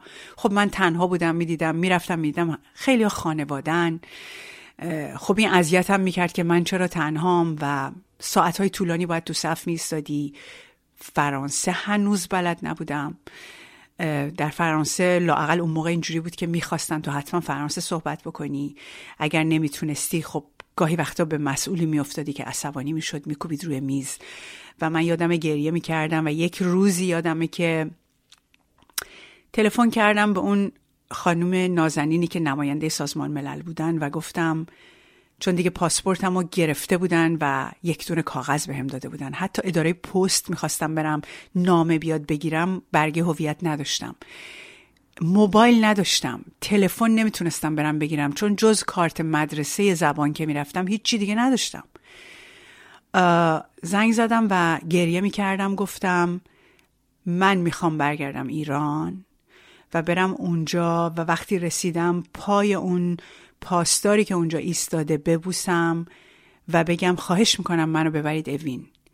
من دیگه نمی‌خوام اینجا بمونم. و افسردگی بسیار شدیدی گرفته بودم. به هر حال خوشبختانه ایشون به این عجز و لابه جدی که من پای تلفن می‌کردم و التماسی که می‌کردم گوش نکرد و از من خواهش کرد که باز دوباره برم و برم و برم. و حالا تو این رفتن و بالاخره آرام آرام به من وقت دادن و رسیدم به اون جلسه که تازه قاضی میاد میشینه میگه تو چرا اینجایی؟ و از اونجا به بعد خب شکل دیگری پیدا کرد حرفام شنیده شد و اینا. و بعد کم کم متوجه شدم که اون چیزی که تو سر ما کردن از پناهندگی خب یک توهمی بیش نیست و فکر کردم که حالا باید یه جور دیگه ای زندگی بکنم دیگه. ولی این برای من خیلی زمان برد که بتونم با این کنار بیام. اون موقع یک غروری داشتم که فقط یه نفر به من گفت شبنم جان تو می‌دونی که؟ گفت با چی اومدی الان اینجا من قرار داشتی؟ گفتم با مترو. گفت می‌دونی که می‌تونی بری تقاضای بلیت مجانی بکنی یه کارت بهت میدن. و انقدر غرور داشتم و همچنان اون back اون میگم background اون پیش زمینه پناهنده یعنی بیهویت و اون فیلم نمی‌دونم آقای حاتمی کیا از کرخه تا راین. که اون بازیگر میومد و این می‌زد تو گوشش و اون به اون جانباز شیمیایی شده میگفتش که آره مثلا بیشرف شدی فلان فلان. انقدر این خوب با اون موسیقی از کرخ موسیقی ملودراماتیکش رفته بود تو مغز ما که من اونجا فکر می‌کردم خب حالا که من بیشرف شدم اقلا این کارتو نرم بگیرم. و واقعا فقط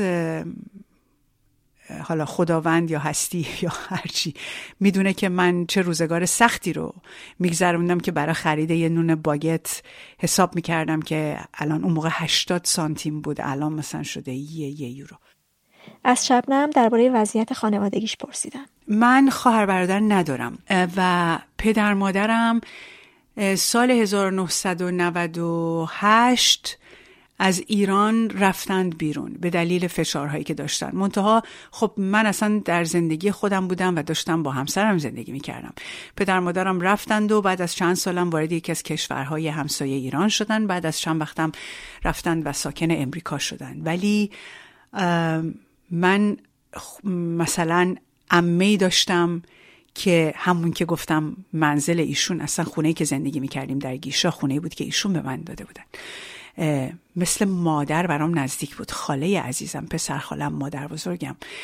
همه اینها رو گذاشتم و دوستی هایی که در طی سالها شکل گرفته بود.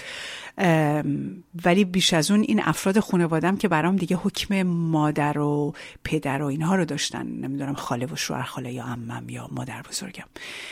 و خب پشت سر گذاشتن اینها و اومدن همونقدر برای من تلخ بود وقتی تبدیل شد به دیدارهای اسکایپی یا شرکت در تشییع جنازه اِم از پشت اسکایپ خب خیلی وحشتناک بود و اینا کم کم بعد از چند سال اتفاق افتاد. از شبنم پرسیدم که آیا دوست‌ها و همکاراش ازش حمایت می‌کردن و باهاش همدلی داشتن زمانی که درها یکی یکی به روش بسته می‌شد؟ من سالها خیلی برام سخت بود که اینو بگم و همیشه اصرار داشتم که یه جور دیگه بگم. امروز که همکاران من بیدار شدن و از مردم دارن حمایت می‌کنند به خودم اجازه میدم که راجع به این مسئله صحبت کنم.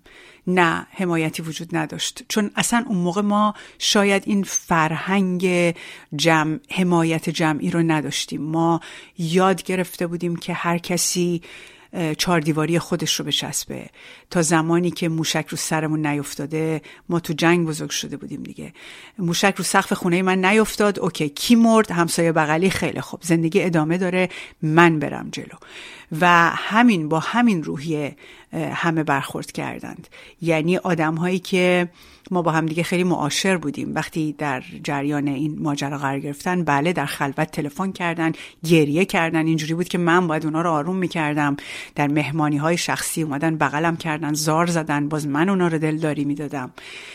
ولی یکی از بزرگان تئاتر که خیلی باهاشون معاشرت می‌کردیم. من یادمه که یک غروبی رفته بودم در تئاتر شهر و ایشون من رو دید و به من گفت از ایران برو. گفتم احساس می‌کنم اگر که ماها از ایران بریم تموم میشیم و دلم می‌خواد اینجا بمونم. گفت شبنم عزیزم بذار یه چیزی بهت بگم. اون موقع تئاتری اینو می‌دونن. یک تالاری بود در تئاتر شهر مجموعه تئاتر شهر اسم تالار نو. و داشتن کف اونجا رو مکالئوم می‌کردن و ایشون ایستاده بود که نظارت می‌کرد. گفت شبنم عزیزم اگر که الان بیام به من بگن آقای فلانی دیگه نمی‌ذاریم وایسی اینجا. به این مکالئوم شدن نظارت کنی و کاری رو اینجا به روی صحنه ببری. اگر که شبنم طلوعی پاشو بذاره اینجا. بهت میگم شبنم جان ببخشید دیگه پاتو نذار اینجا. و از این ران برو. و بنابراین از این چیزا زیاد بود. من یادم بعد از اون یک ماه و نیمی که سفر بودم برگشتم ایران با یکی از دوستان عزیزم که اون موقع دستیارم بود. امروز یکی از بازیگران و چهره های درخشان بازیگری در ایران لطف کرد و با هم دیگه رفتیم تئاتر شهر یک کاری رو ببینیم. من یادم رفتم پشت صحنه اون کار یکی از دوستان بود. دوستانی که همیشه با هم می‌گفتیم میخندیدیم. در فضای هنرم یه جوریه که همه فکر می‌کنید که دیگه بعد از چند تا معاشرت با هم دیگه خواهر برادرید. من یادمه که اون دوست نشسته بود رو به آینه گریم داشت گریمش رو پاک می‌کرد به من گفت اه تو برگشتی ایران. گفتم که آره گفتش که تو باید بری حیفی باید بری و اونجا درس بخونی. هیچ وقت یادم نمیره این صحنه رو. بدون هیچ همدلی و هیچ چیزی. و به من گفتش که برو و دکتراتو بگیر. هیچ هیچ وقت این صحنه رو یادم نمیره. رفتارهای اینجوری زیاد دیدم. از رفتارهایی که اومدن و به هم گفتن شرمنده ایم ولی دیگه نیا تئاتر شهر هم داشتم که خیلی با محبت بود ولی می‌گفتن دستمون بسته است. از رفتار مدیران جدیدی که اومده بودن که صدام می‌کردن می‌گفتن شبنم اصلا تو مشکلی نداری عزیز جان می‌تونی اینجا کار بکنی و بعد کارگردان ها رو صدا می‌کردن می‌گفتن با این اگر کار بکنید بهتون اجرا نمیدیم. تا کسانی که میگم منتها تلفنا و قربونت برم و عزیزم و گریه های خصوصی و اینا همه بود. همدلی های خصوصی که فقط هم برای من نبود. هر کسی که گرفتاری پیدا می‌کرد همه قربونش می‌رفتن پای تلفن. ولی هیچ کس در هیچ کار گروهی یا عمومی هیچ وقت اعتراضی نمی‌کرد. ولی کسانی هم بودند دو نفر غیر تئاتری ولی یعنی غیر از فضای هنر و یک نفر در فضای هنر اسم می‌برم چون بارها گفتم اینو در فضای مجازی مثلا خانم مرزی برومند. ایشون ایستاد و گفت من باید به تو کمک کنم. یعنی نه گریه می‌کرد نه اندوهی داشت نه پشتشو کرد نه هیچی. به شیوه خودش گفتش که من می‌خوام که تو بیای بری مثلا با ایکس و ایگرگ صحبت کردم و اونا گفتن که اگر که این بیاد و بگه که من مسلمونم می‌تونه کار بکنه. و آقا باید بیای بری و با اینا صحبت بکنی برای اینکه حیفی حیف توئه. و اینو به من می‌گفت و من یادمه که می‌گفتم خانم برومنده عزیزم من اصلا مشکلی با مسلمان و اینا ندارم. من که اصلا در دامن مادر بزرگ مسلمانم بزرگ شدم و اصلا مسئله ندارم. مشکل اینجاست که آخه این, این واقعیت نداره. من یه انتخاب دیگه دارم.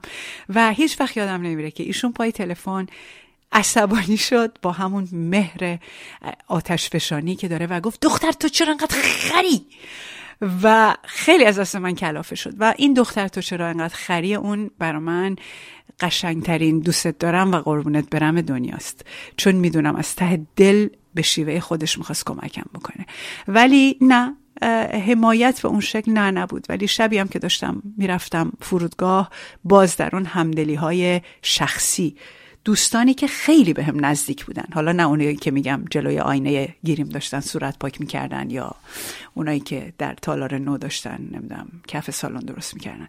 ولی کسانی که خیلی دیگه به هم نزدیک بودن همه اومده بودن خونه ما و همه اومدن فرودگاه و من هیچ وقت اون شب و اون خدافزی تازه اصلا اونا نمی‌دونستن که من دیگه قرار نیست برگردم یا شایدم یه چیزی شهودی بهشون گفته بود نمی‌دونم. اون لحظه رو من هیچ وقت هیچ وقت هیچ وقت یادم نمیره و اون مهر اونا اون عشق اونا همیشه با من بوده در تمام این سالها. خیلی جالبه من با یه کسانی ضمنن اینم بگم همکار بودم که ممکنه با هم یه معاشرتی هم داشتیم و اتفاقا وقتی این اتفاقات افتاد هیچ اقدام عمومی هم نکردن و در سکوت گذروندن. و بعدن که من اومدم فرانسه و دیگه دستم از همه جا کوتاه شد کارهایی برای من کردن جوری برای من خواهری و برادری کردن که گاهی وقتا من یادم میره میگم من خواهر برادر ندارم. از اینکه آنچه که در ایران داشتم از نمی‌دونم یه یادداشتی در کودکیم که می‌خواستم به دستم برسه تا یه نمی‌دونم فرشی که یادگار پدرم بود نمی‌دونم تا اصلا چیزهای عجیب غریب. من هنوزم نمی‌فهمم که اینا چجوری اینا رو می آوردن اینا چجوری من نمی‌گفتم می‌تونین بار بیارین. می‌گفتن آره و اینقدر من حالم بد بود. نمیفهمیدم که دارم از اینا چه چیزایی می‌خوام و اینا چجوری دارن اینجوری زحمت می‌کشن و تا اون خونه من رو بخوان حتی برام بفروشن حتی با... یعنی کارایی کردن که حیرت انگیزه حیرت انگیز. و در لحظات شادی و سختی هر دو در این 18 سال هر بار هرچی که بوده اینا بلیت گرفتن ویزا گرفتن اول بلیت گرفتن پا شدن اومدن. که در اون لحظه شادی یا اندوه کنار من باشن. اینم باز از دستاوردهای این رنج و این ممنوعیت ضمنا بوده. یعنی به هر حال ما همه یه جاهایی همدیگر پیدا می‌کنیم یه جاهایی به بیدار شدن همدیگه کمک می‌کنیم دیگه. و به هم محبت می‌کنیم. محبت بیدریقی که اونا به من کردن شاید تا قبل از این اتفاق من هرگز جز از مادر پدرم اینجوری دریافت نکرده. بودم من احساسی که داشتم بارها به دوستانم هم گفتم اینه. من احساس می‌کنم چون بسیار به اون کار به اون یادگیری هایی که داشتم خیلی وابسته بودم. یعنی معنای عشق و زندگی رو به دلیل اینکه در فضای شخصیم خیلی چیزها رو نداشتم در فضای هنر پیدا کرده بودم. سختم به دست آورده بودم. وقتی همه اینا رو از دست دادم تصویری که داشتم این بود. یک شبنم طلوعی بود که مرد.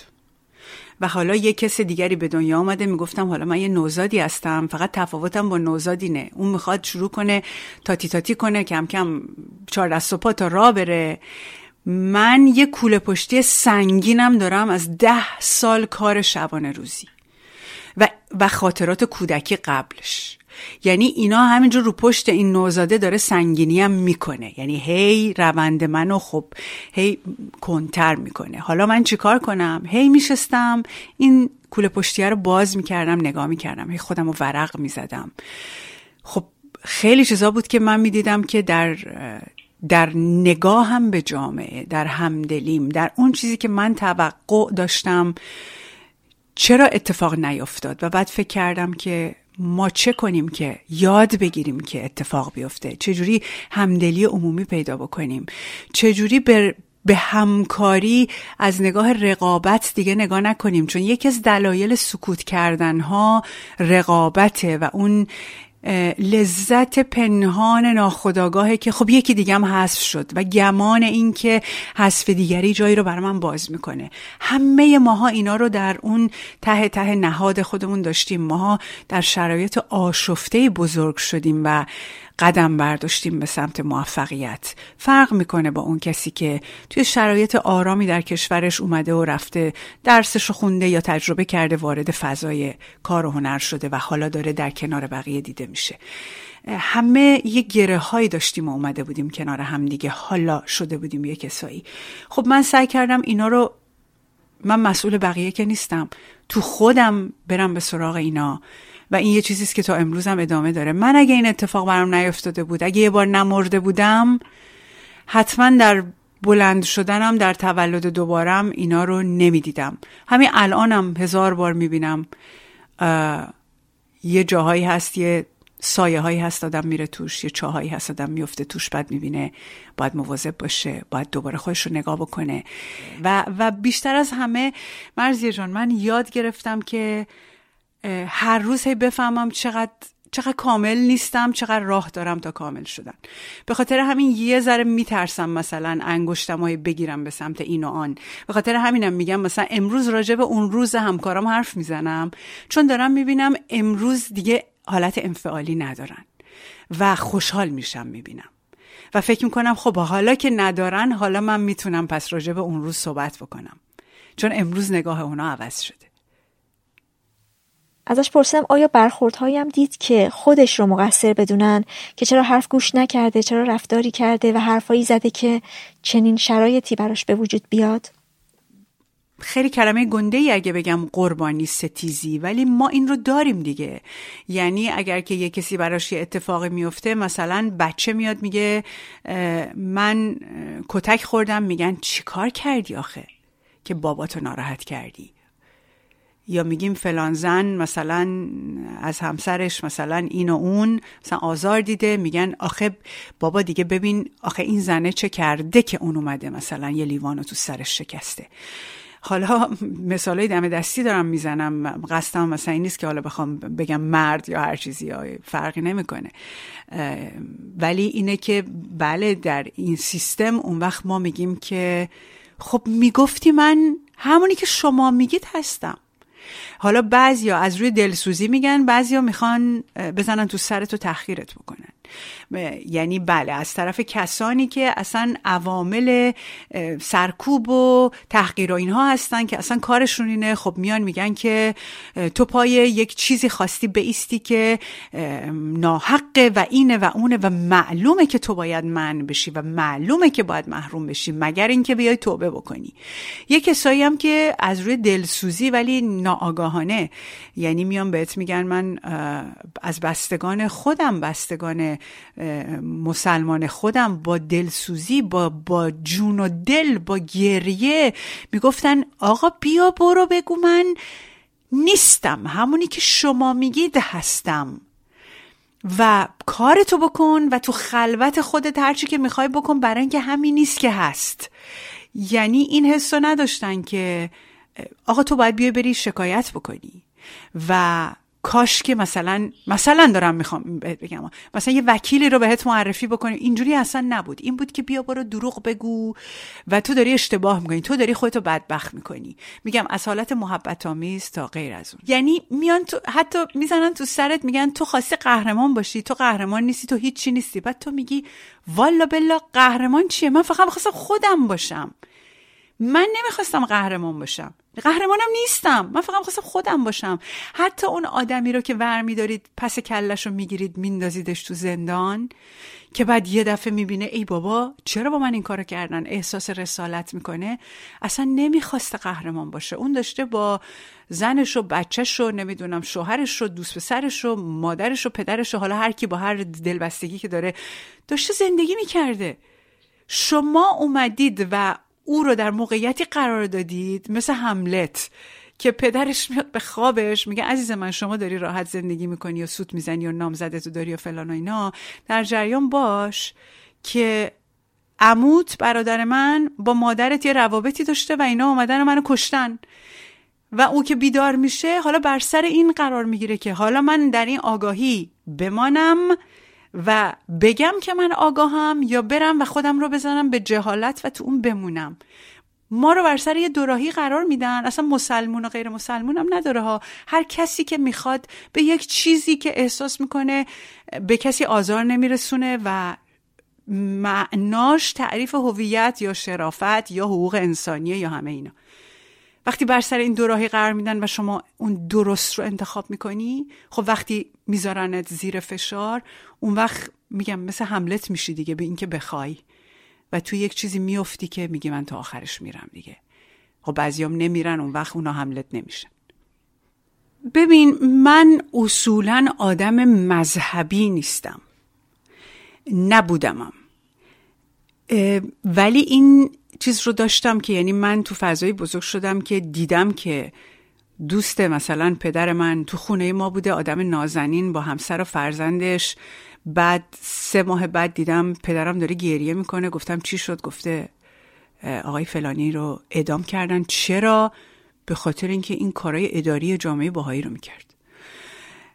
یا پدر پدر بزرگ مثلا هشتاد سالم که رفت و کارمند وزارت راه بود بهش گفته بودن شما بیا بنویسی که مسلمانی وگرنه حقوقتو قطع می‌کنیم. اونم گفته بود آقا جان کردم بود. گفت آقا جان من آخه مسلمان نیستم حقوقم برچه قطع می‌کنین؟ گفته بودن اینجوریه دیگه که خود اون آقای جوانی که اونجا بوده از خجالت سرش رو نمی‌تونسته بیاره بالا.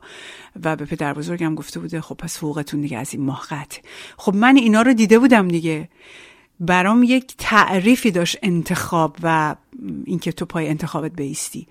بنابراین به شکل اتوماتیک وقتی که از من سوال شد باهایی هستی یا نیستی یعنی مذهب چیه؟ من گفتم مذهبم چیه.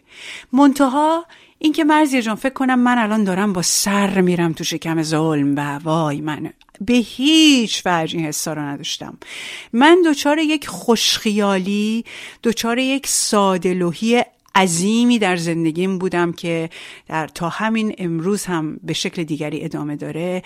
اون جمله که ما در مدرسه خوندیم که و ناصر خسرو در چهل سالگی از خواب چهل ساله بیدار شد و آدم دیگری شد من گمان می‌کردم که ما همه می‌تونیم رو هم تاثیر بذاریم و هر آدمی می‌تواند تغییر بکند. من گمان می‌کردم با توجه به اینکه آدمی بودم که مشکلی که به زعم اونا غیر اخلاقی تصور بشه از این برچسب با اینا. نداشتم. یه آدمی بودم که با عشق داشتم کار می‌کردم. یه آدمی بودم که پنج بار جایزه گرفته بودم. و گمان می‌کردم که و نه مبلغ باهایی بودم نه هیچی. تصور می‌کردم که این صداقت من روی اونها تاثیر می‌ذاره و خواهند گفت که بله باشه ما می‌دونیم و شما بیا کار بکن. شبنم میگه که سالها نمی‌خواسته بپذیره که تبعیدیه. خیلی جالبه. من بازم نفهمیدم تمام این سالها که بعد افسردگی گرفتم بعد حالم خوب شد کمک گرفتم بعد شروع کردم دیگه همش کار کردن. من تازه دو سال پیش فهمیدم. وقتی که این اتفاقات بر کسی واقع میشه شما همه چیز رو از دست میدی ممنوع کار میشی. امکان حقوق مدنی ازت یعنی همه چی گرفته میشه. تو یه ترامایی پیدا می‌کنی یه, یه آزاری می‌بینی یه آسیبی می‌بینی. که این ترکشای بعد از آسیب تو تمام ابعاد زندگیت اثر می‌ذاره اگر که نری و به شکل حرفه کمک نخوای و اینها رو درمان نکنی. این زخم ها رو نگاه نکنی. براش عزاداری نکرده باشی. و کسی که این اتفاقات براش میفته فکر می‌کنه من همین که میگم به زور هی فکر می‌کنه من باید شجاع باشم. من یه عملی کردم که بین که خودم بخوام عمل قهرمانانه است. و من وای نمی‌دونم وارد یک تراژدی شدم که از توش اومدم بیرون نمی‌دونم ققنوس آتش خاکستر از این حرفای خوشگلی که هی به هم دیگه می‌زنیم. اینا بسیار خطرناک و مخرب می‌تونه بشه با اینکه برا کسایی که از بیرون میشنون زیباست. چون نمیری ببینی چه بلایی سرت اومده. هر بار که رفتی صدات کردن به توهین کردن. هر بار که هی دیدی درا داره بیشتر به رود بسته میشه اینا کلی آسیب داره و بعد آسیب شناسی می‌خواد. اون وقت 17 سال بعد یه دفعه تو امریکا یه جایی یقتو می‌گیره و که برا من هم اتفاق افتاده. ابعادش رو بعدها فهمیدم. اون موقع که تو ایران بودم اصلا اینقدر داغی و اینقدر میگم داری هی آدمای دیگر رو جمع می‌کنی که اصلا نمی‌فهمی چی به چیه. انقدر داری استراب داری که الان می‌خوام سوار هواپیماشم نه یا از تو هواپیما بکشانم بیرون. من وقتی که داشتم می‌رفتم هی فکر می‌کردم الان منو پای بلنگو صدا می‌کنن. که نکردن ها. ولی انقدر این استرابو داشتی که اتفاقا بعدا هم گفته بودن ما اصلا نفهمیدیم این خانم کی رفت. یعنی اون اتفاق می‌تونست بیفته. اینقدر استرابای اینجوری داری تصوری از اینکه دارد به من ظلم می‌شود نداری. بعدن که پات می‌رسه به خشکی از اون طوفان تازه می‌بینی ای داد بیداد چه بر سرم اومد و حالا چیکار کنم؟ وقتی که شروع کردم دنبال کارگشتن در فضای فضایی که مربوط به میدیای ایرانی و فارسی زبان می‌شد. دیدم که به دلیل اینکه من به خاطر باهایی بودن ممنوع کار شده بودم متاسفانه چند موقعیت کاری خیلی جالبه من اینا رو هیچ وقت جای دیگه نگفتم الان دارم به شما میگم. من رو نخواستند در حالی که وقتی که وارد اون فضاها شدم خب طبیعتا حتی در یک مورد بود که برنامه پایلت برنامه نمونه میگن ضبط شد و کسی که کارگردانی می‌کرد اون پایلت رو ایرانی نبود از کشور میزبانی بود که داشت اون مدیای ایرانی رو راه مینداخت. اومد اول به من یه توضیحاتی داد بعد که پایلت ضبط شد اومد به من گفت شما چرا به من نگفتید حرفه ای هستید گفتم فکر کردم شاید چیزی هست که من نمی‌دونم فکر کردم باید بگید. گفت ما الان داریم یک هفته از اینجا تست می‌گیریم و اولین بار ما فلان فلان فلان. خب من مطمئن بودم که قرار اونجا برم و استخدام بشم. خب نشد. و بعدم فهمیدم چرا این, این اتفاق در سه جای مختلف برای من افتاد. در دو تا از مدیاها و در برای کار برای ساختن فیلمی راجع به طاهر قرتالعین با یک تهیه کننده. آره دیگه یعنی کسی نمی‌دونه که ما چوب دو سر طلا به قول معروف میشیم. یه چیزایی رو از دست میدیم. من اون موقع برای اون مدیاها وقتی رفتم واقعا شاید به لحاظ مالی در شرایطی بودم که خیلی نیاز داشتم. حتی اگر که در بیرون اینجوری به نظر می اومد که صورتم رو خیلی با سیلی سرخ می کردم. ولی خب این در رو برون باز نکردن. میگم به, به این دلیل که هیچ وقتم مستقیم نمیگن. ولی خب همیشه عزیزانی داری که بعد بهت میگن که اینجوری شد. چون تو می‌بینی که به قول اینا کوالیفایدی تو می‌بینی که اون چیزایی که تو می‌خوان که خب تو همه رو داری. حیرت می‌کنی که چرا چرا تو رو نپذیرفتن.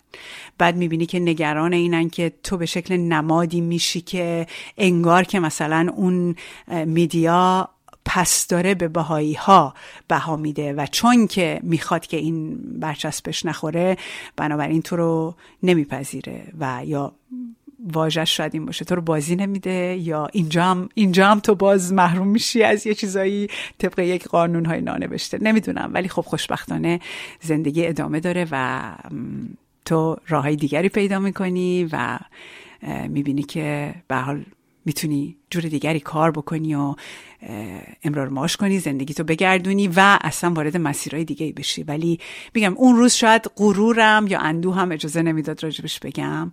ولی اینا امروز توی این برنامه شما دارم اینو میگم و امیدوارم اگر هر چیزی رو حذف می‌کنی اینو بتونی بذاری. که این اتفاق برای کس دیگری نیفته یا اگه افتاد همون موقع بتونه راجبی صحبت بکنه. نه به خاطر اینکه میگم من اصلا روحیه این که بگیم که افشا کنیم نه. بگیم که اونهایی که این نگرانی ها رو دارن دوباره فکر بکنن و ببینن اشتباه می‌کنن. و آدم هایی که کارهایی رو بلدن و خارج از ایران هستن خیلی خوبه که همه کنار همدیگه وایسن و از تجربیاتشون و از آنچه که بلدن بشه استفاده کرد.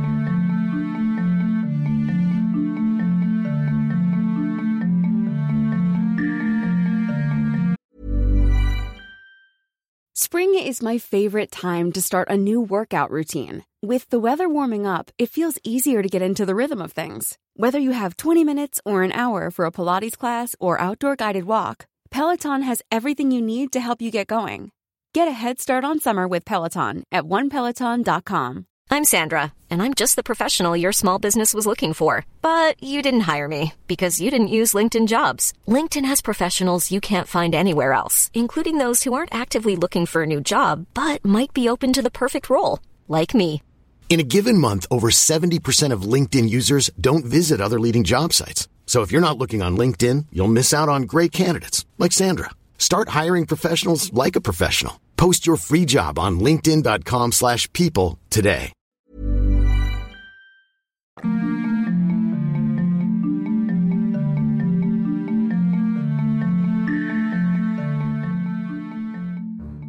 خورشید که اینجا بنا به خواسته خودش از اسم مستعار براش استفاده می‌کنم 18 19 سال پیش از ایران رفت آمریکا که درس بخونه.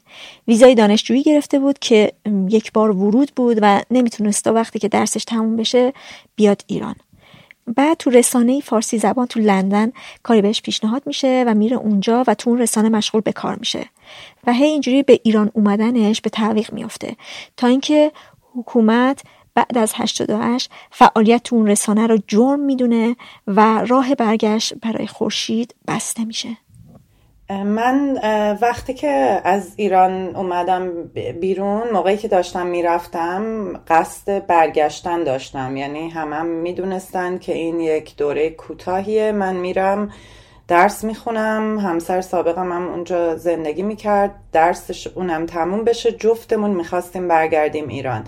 در نتیجه یک چیز موقتی بود موقعی که من داشتم می‌رفتم. ولی به هر حال موقعی که فرودگاه بودم و دوستان بودن سختترینش خدافزی از مامانم بود. همه یه جورایی ناراحت بودن دارم میرم ولی با فکر این بود که خب من سه چهار سال دیگه نهایتا برمیگردم یا حتی زودتر.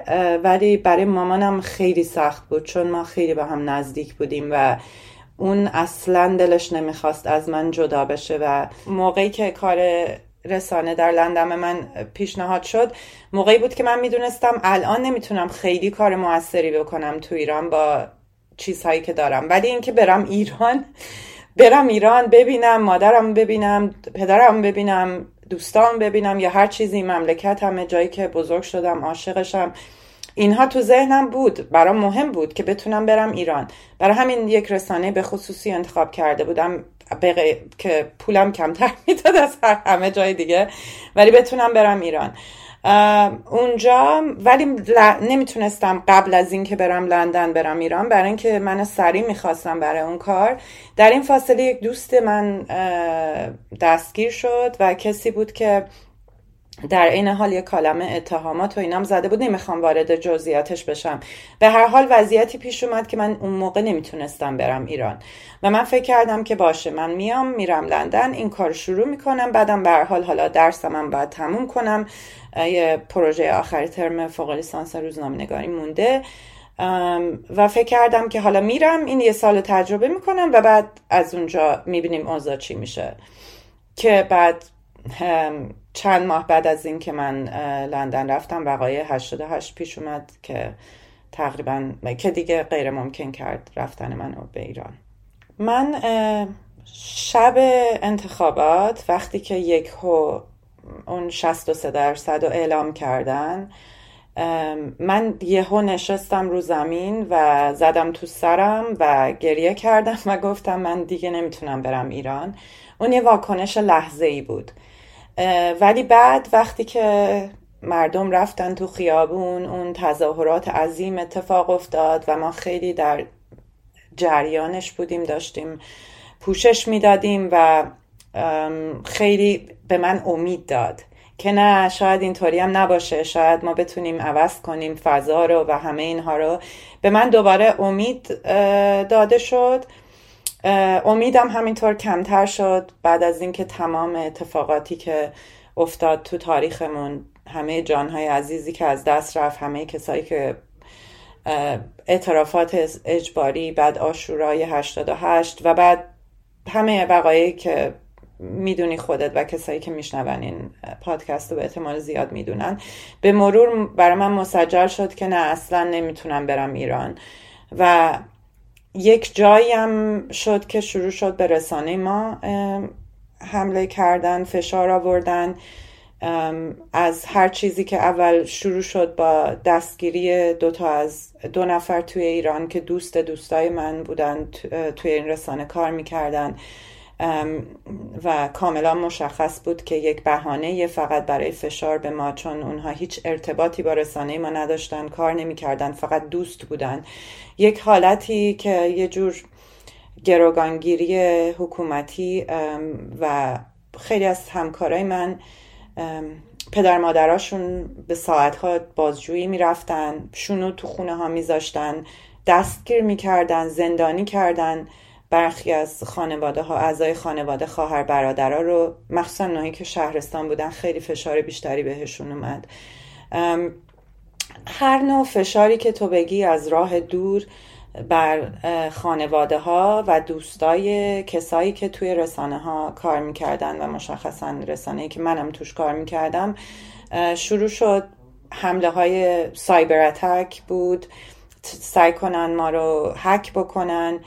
خیلی اتفاقاتی که علیه خانواده ها و دوستای ما افتاد و این مشخص بود که دیگه فضایی نیست که برگردیم. معدود کسایی که برگشتن زندانی شدن بازجویی شدن. در خیلی از موارد باید تکنویسی می‌کردن اعتراف اجباری مسائل مختلف و اینها همه می‌دونیم به مرور نمی‌تونم دیگه نقطه خاصی بذارم براش که کی مشخصا دیگه مطمئن بودم. میگم واکنش لحظه ایم همون شب 80 همون شب 63 درصد بود ولی امیدوار شدم و بعد به مرور برام مشخص شد که این مدل اعتراف اجباری گرفتن نه به خاطر خودم یعنی مسئله این نیستش که زندان می‌رفتم یا من حالا چرا نرم؟ این همه آدم این همه جانهای عزیز که سالها و سالها تو زندان بودن یا کشته شدن یا شکنجه شدن یا هر چیزی. مسئله من نبودم که برم و زندانی بشم یا هر چیزی. مسئله این تیکیش بود که تقریبا هر کسی باید بازجویی می‌شد باید اطلاعات می‌داد راجع به دیگرون. کسایی که توی ایران هم می‌گرفتن خیلی و من برای من خط قرمز بود و می‌دونم که کسی که اونجا میره و گرفتار میشه بیشتر افراد مجبورن. مجبورن در بعضی موارد کارهایی میشه که مجبورن. یعنی هیچ نوع قضاوت اخلاقی ندارم و کاملا درکش می‌کنم. مسئله برای من این بود که من این امکانو دارم که با نرفتن به ایران هیچ کس دیگه رو در معرض خطر قرار ندم. یعنی فکر کردم مسئولیت اخلاقی مینه که روی تمام خواسته هایی که دارم من عاشق ایرانم عاشق جایی که زندگی می‌کردم و بزرگ شدم هم عاشق مادرم بودم پدرم هیچ کدوم نمیتون براشون امکان سفر بیرون از ایران نبود و هزاران هزار چیز دیگه. ولی انقدر این یه چیز کوچیکی بود که من می‌تونستم اجتناب کنم. فقط صرف این که حتی مثلا می‌دونی بعضی اطلاعات خاصی هم نمی‌دادن. بری مثلا لیست می‌ذارن جلوی خیلی که از بیرون ایران میرن. اینجوری که من می‌دونم راجع به بعضی ها که رفته بودن. مثلا اطلاعات مثلا دارن چی کار می‌کنن؟ با کی دوستن؟ شغلشون چیه؟ خونهشون چیه؟ همه اینها برای من خط قرمز بود. به خاطر اینکه می‌دونم این اطلاعات بعدا به چه شکلی استفاده میشه. و در نتیجه برام مسجل شد تا روزی که بتونم بدون اینکه لازم باشه این خطر وجود داشته باشه که راجب شخص دیگری اطلاعات به اشتراک بذارم نباید برم ایران و این دردسر اضافی رو برای کسی به وجود بیارم. حالا مضافه بر اینکه مادر پدر من پیر بودن و اصلا نمی‌شد توی این دردسرم نمی‌خواستم بذارمشون که دنبال کیس من برن یا هر چیزی. از خورشید پرسیدم وقتی که کم کم متوجه شد که نمی‌تونه برگرده ایران چقدر موقعیتش متفاوت از یه مهاجر شد؟ مشخصترین بارزش خب همینه که نمی‌تونی بری ایران و این خیلی جنبه های مختلفی داره. چون و خیلی حسای من تفاوت داشت. وقتی اون سه سال چهار سال اولی که آمریکا بودم برای درس خوندن فرق می‌کرد. می‌دونی می‌دونستم که سه چهار سال دیگه خب برمیگردم. این یک مثلا گاهی آدم باید زح... گاهی باید آدم زحمت بکشه دیگه. می‌دونی؟ من می‌خوام خب دو تا مدرک بگیرم می‌خوام درس بخونم باید پاشم بشینم و انگار رفتی مثلا کمپ کمپ یا هر چیزی باید درس بخونی یا غیره. خیلی فرق داشت با اینکه بدونم من مادرم مریضه یا مادر من به هر دلیلی داره زجر می‌کشه و من نمی‌تونم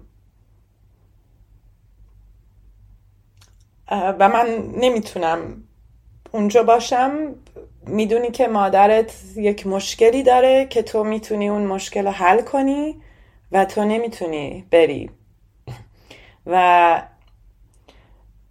این همینش برای من بدترین بدترین تجربه ممکن بوده چون فکر این که بعد خب تو میگی تصمیم اخلاقی داری که کسی رو در معرض نذاری. تصمیم اخلاقی و انتخاب خودت که و که نری ایران اعتراف اجباری بکنی اطلاعاتی راجع به کس دیگه ای بدی کسی رو تو درد سر بذاری. ولی در عین حال خب مامانت هم حق داره. مامان تو هم به تو احتیاج داره و نمی‌تونه از ایران بیاد بیرون. و تمام این درگیری ذهنی این بدترین تجربه بوده که تو زندگی من کردم و فلج کننده بوده. اینکه هیچ کاری نمی‌تونستم راجع به شرایط مامانم بکنم در صورتی که می‌دونستم من می‌تونستم اگر ایران باشم تاثیر خوبی بذارم یکم بهتر بشه. وضعیتی که توش بود نمی‌خوام وارد جزئیاتش بشم. تمام تمام مدت درگیری این که آیا میارزید من برم توی اون رسانه کار کنم و آیا میارزید اون اون انرژی که ما گذاشتیم برای 88 کاری بکنیم که بعد به این روزگار بیافتیم تبدیل به دشمن وطن بشیم خونده بش به عنوان دشمن امنیت ملی و همه اتفاقاتی که افتاد برامون بعدا؟ آیا میارزید برای اون دل مادر من چیزهایی که کشید؟ و صبورم بود ولی یک بار یه همسایمون من بهش گاهی من به همسایه همون دوستای مامانم زنگ می‌زدم. می‌گفت به اینا زنگ بزن دوستت دارن به من خیلی لطف می‌کنن خیلی خوشحال میشن تو بهشون زنگ می‌زنی. و مامان من اون موقع مریض بود و این همسایمون خیلی رک به من گفت که این رفتن تو و برنگشتنت بود که مامان تو زمین زد و اینطور مریضش کرد. و من نمی‌تونم هرگز فراموش کنم این حرف و هر کی هرچی می‌خواد بگه از خانواده خودم خواهرم یا هر کسی. می‌دونی تهش احساس می‌کنم من این ظلمی که به مادرم کردم که من پیشش نباشم بابت تمام چیزهای دیگه که تو زندگی درگیری اخلاقی هیچ وقت من به نتیجه نمی‌رسم. افتخار می‌کنم به کاری که کردم. اون مدت مخصوصا دوره 88 حالا دوره طولانی بود کار رسانه من ولی به خصوص دوره 88 به خاطر اینکه خیلی دوره خاصی بود. ما این رسانه های جدید رو نداشتیم. کارهایی که می‌کردیم اون موقع و به خصوص کاری که من می‌کردم کاری بود که تاثیرگذار بود و اگر که نبود و اگر دقتی که ما می‌کردیم نبود می‌تونست تاثیرات منفی بذاره. و بهش افتخار می‌کنم و می‌دونم که لازم بود من اونجا اون کار بکنم. شاید کسی کمتر کسی بود اون موقع که تو اون پتانسیلی که من داشتم کار می‌کردم اون کار به خصوص بکنه. و به هر حال کشته شده ها شکنجه شده ها زندانیایی که تو ایران حتی گمنام ها اونها هم یه حقی داشتن که یه کسی حرفه‌ای بتونه به پوشش خبری اینها کمک بکنه یا ویدیوهای مردم از اتفاقاتی که داشت توی ایران میافتاد. اینها هم بالاخره باید یه کسی هم اونا رو انجام می‌داد دیگه. می‌دونی هر کی وظیفه ای داره یعنی بین وظیفه اخلاقی و اجتماعی بین وظیفه اجتماعیم نسبت به جامعهم و کشورم و اون وقت وظیفه شخصیم به مادرم این یک چیزی بوده که من هیچ وقت نمی‌رسم به نتیجه ای که کاش نرفته بودم اون رسانه. کاش برمیگشتم ایران. هیچ کدوم این اتفاقا نمیافتاد. ولی نمی‌دونم اون وقت الان چی فکر می‌کردم. نسبت به خودم که چرا اون موقع من می‌تونستم یه کاری بکنم و نکردم. این به جوابی من نمی‌رسم هیچ وقت. و سرزنش ابدی دارم. بابت اینکه مادرم منو نداشت کنار خودش برای خانواده من توی ایران از همون 88 خیلی رک به من گفتن هرگز برنگرد ایران. به هر دلیلی. حتی پدرم یه بار به هم گفت که اگر فهمیدی من جنازم وسط خیابون افتاده مردم و باید تو فقط باشی که بیای اونو ورداری و منو خاک کنی نیار و بذار این جنازه بو بگیره. عین حرفش بود که به من یک بار زد. اونها ترجیح می‌دادن من هرگز در معرض هیچ نوع خطری قرار نگیرم.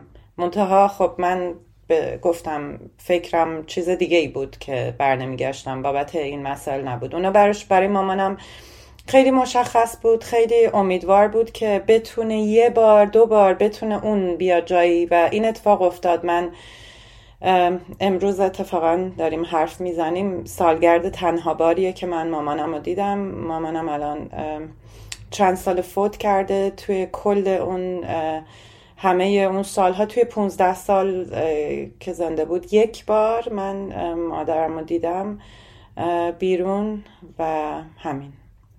و خودش هم می‌گفت من دیگه تو رو نمی‌بینم. اون تنها باری که ما هم دیدیم. پدرم اصلا ندیدم. پدرم در شرایطی نیست که از ایران بیاد بیرون. در نتیجه الان 18 ساله که پدرم ندیدم فقط تلفنی حرف می‌زنیم. و یک چیز دیگه هم اینه که مادر پدر من گفتم مسنتر بودن و اصلا اینترنت ندارن smart phone هیچی ما تمام ارتباطمون خط تلفن معمولی بود. در نتیجه خیلی سختتر می‌کرد. حتی کیفیت خط که چجوری به هم زنگ بزنیم.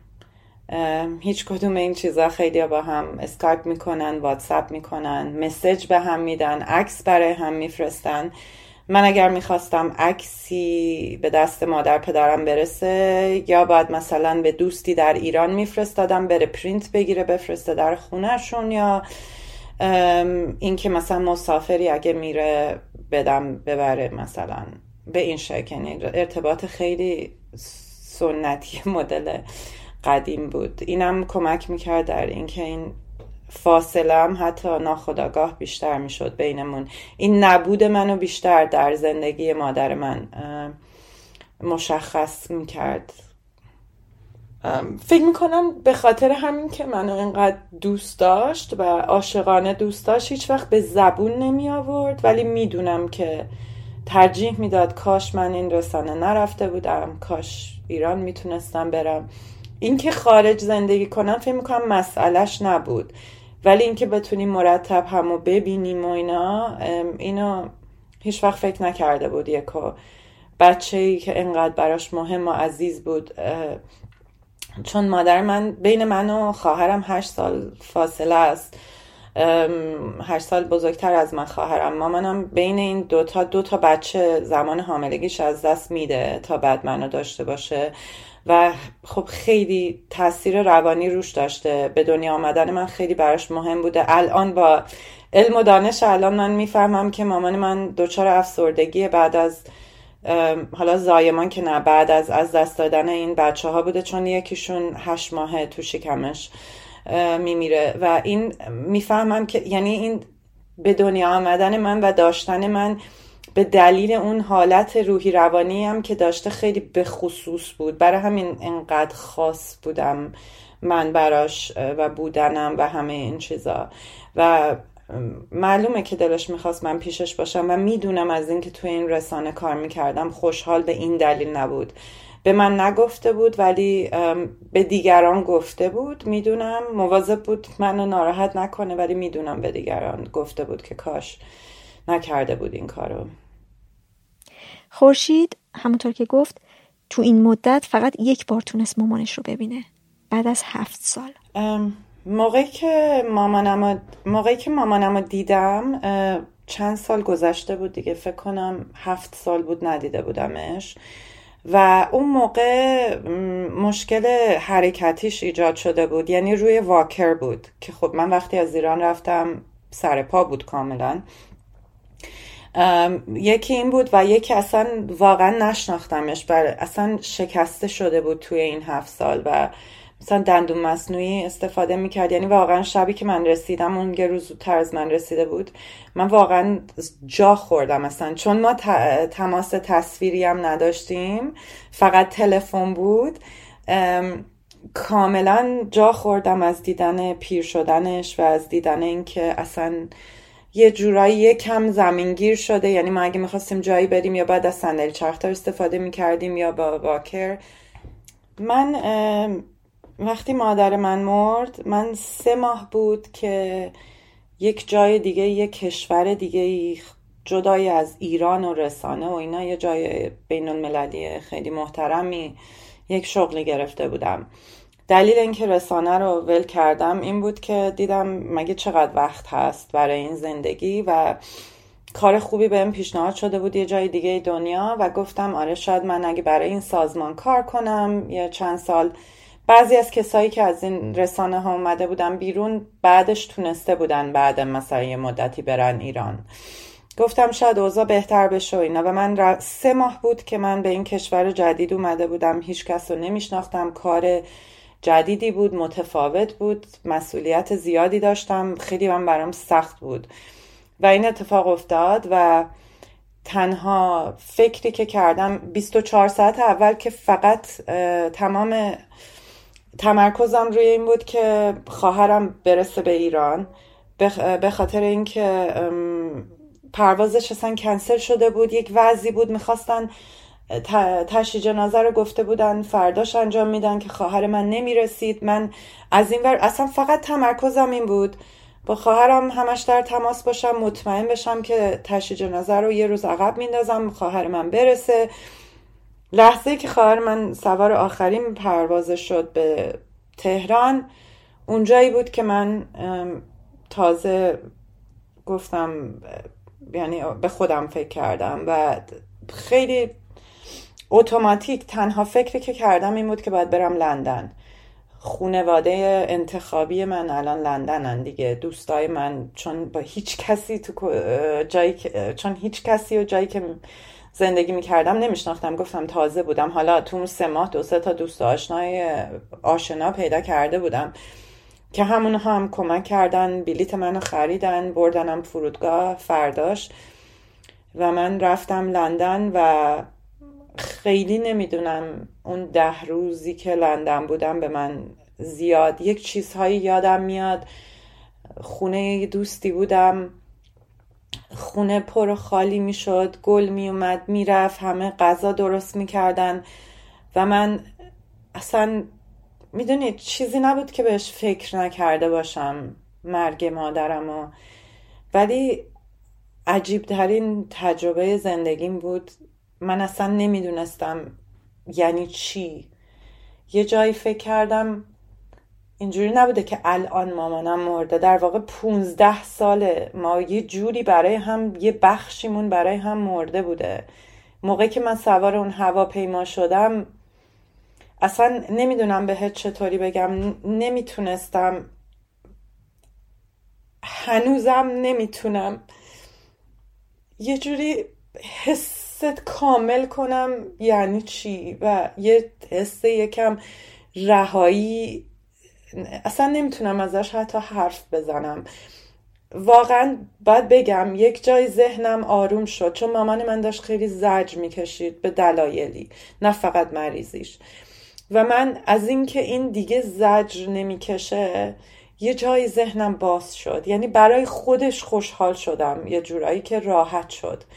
چون یه کسی وقتی خیلی دوستش داری می‌خوای زرج نکشه. ولی من من رها نشدم. من گیر افتادم. و نمی‌دونم اینجوری هم نبود که عزاداری نکنیم. من خیلی خوشبخت بودم. یعنی واقعا خوشبختی من این خانواده انتخابی بود که توی لندن داشتم برای اینکه تمام اون آدما مثل من بودن.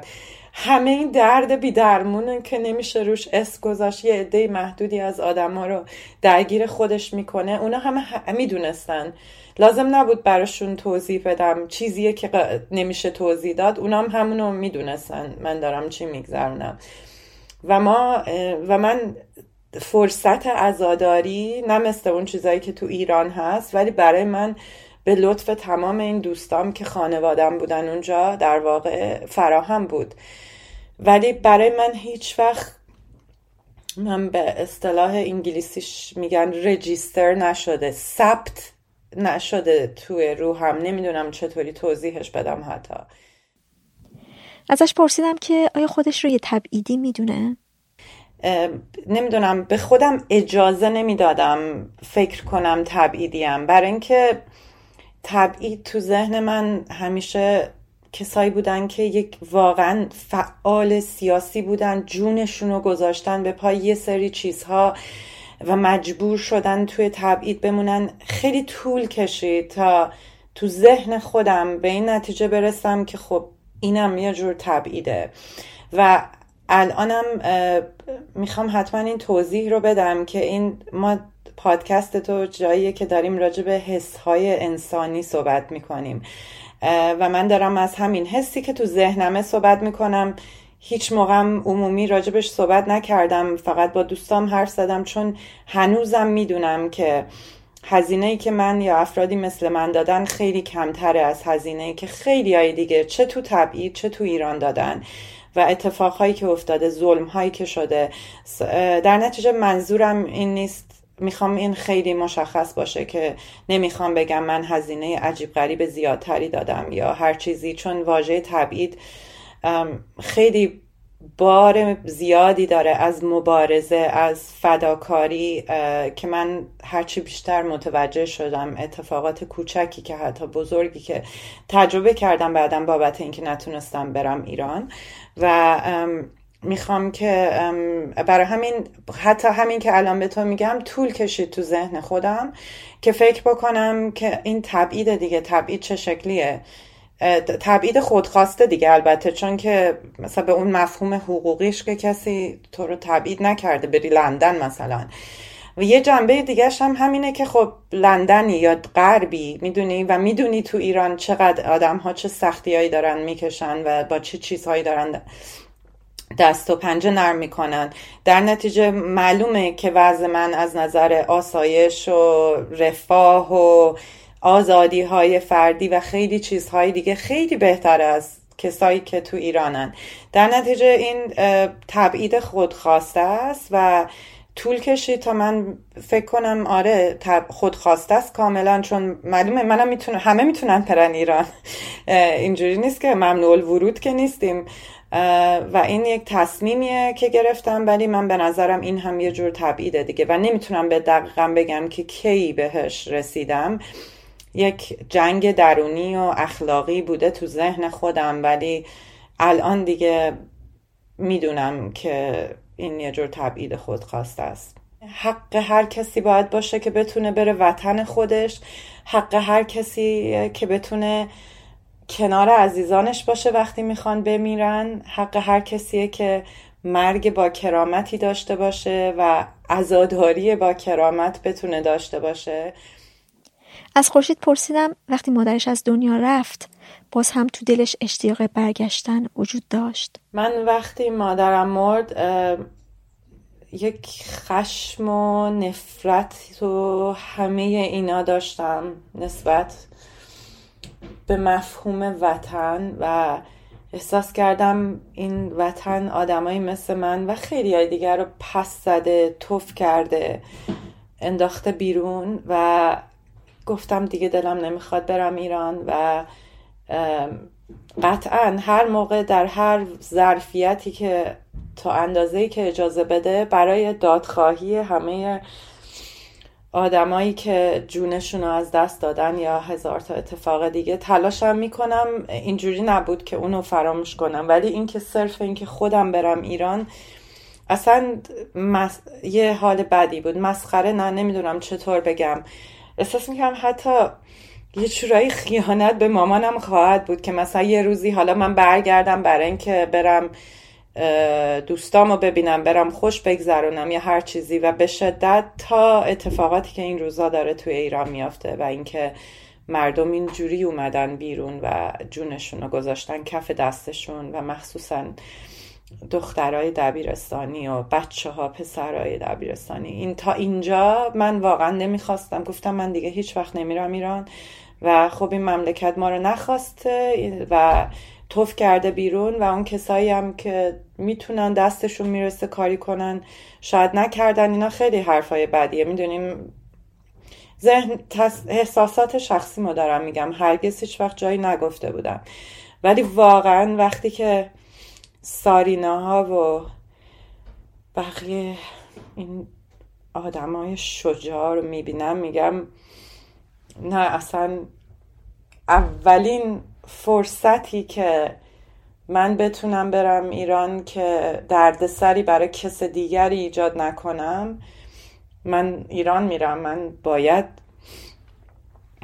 وظیفه دارم. بعد خیلی جالب بود به می‌گفتم اول از هم می‌گفتم نه من, من, من چون بزرگترین کاری که همیشه لذت بردم ایرانم وقتی بودم معلم بودم. و گفتم نه من باید برم معلم دبیرستان بشم. ولی وقتی حرفای سارینا رو گوش کردم فکر کردم نه باید برم شاگرد اینا بشم می‌دونی؟ ولی به هر حال الان تازه فکر کردم که در اولین فرصتی که بتونم دردسر ایجاد نکنم برای کس دیگه ای مخصوصا دردسر امنیتی من برمیگردم ایران حسام عوض شده و فکر می‌کنم مدیونم و دوباره وطن برام مفهوم پیدا کرده دوباره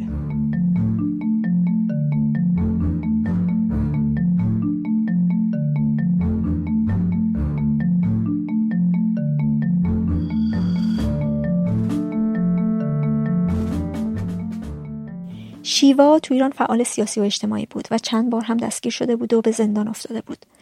سال 1397 از ایران رفت تا فکر کنم یه دوره مطالعاتی بگذرونه. قصدش این بود که بعد از چند سال برگرده ایران. چند ماه بعد از رفتنش یکی از دوستاش در ایران بازداشت میشه و تحت فشار برای اعتراف قرار می‌گیره. اعتراف به اینکه صاحب اکانتی در توییتره که توش علیه نظام فعالیت می‌کنه.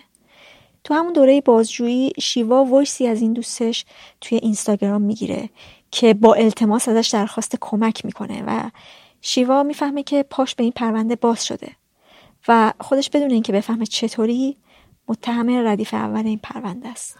ببین من آر... من واقعیتش اینه که آره از ایران خارج شدم. البته در واقع پذیرش تحصیلی و اینا نگرفته بودم. ولی خب با یک فرصتی از ایران اومدم بیرون. یک فرصت دو ساله بود.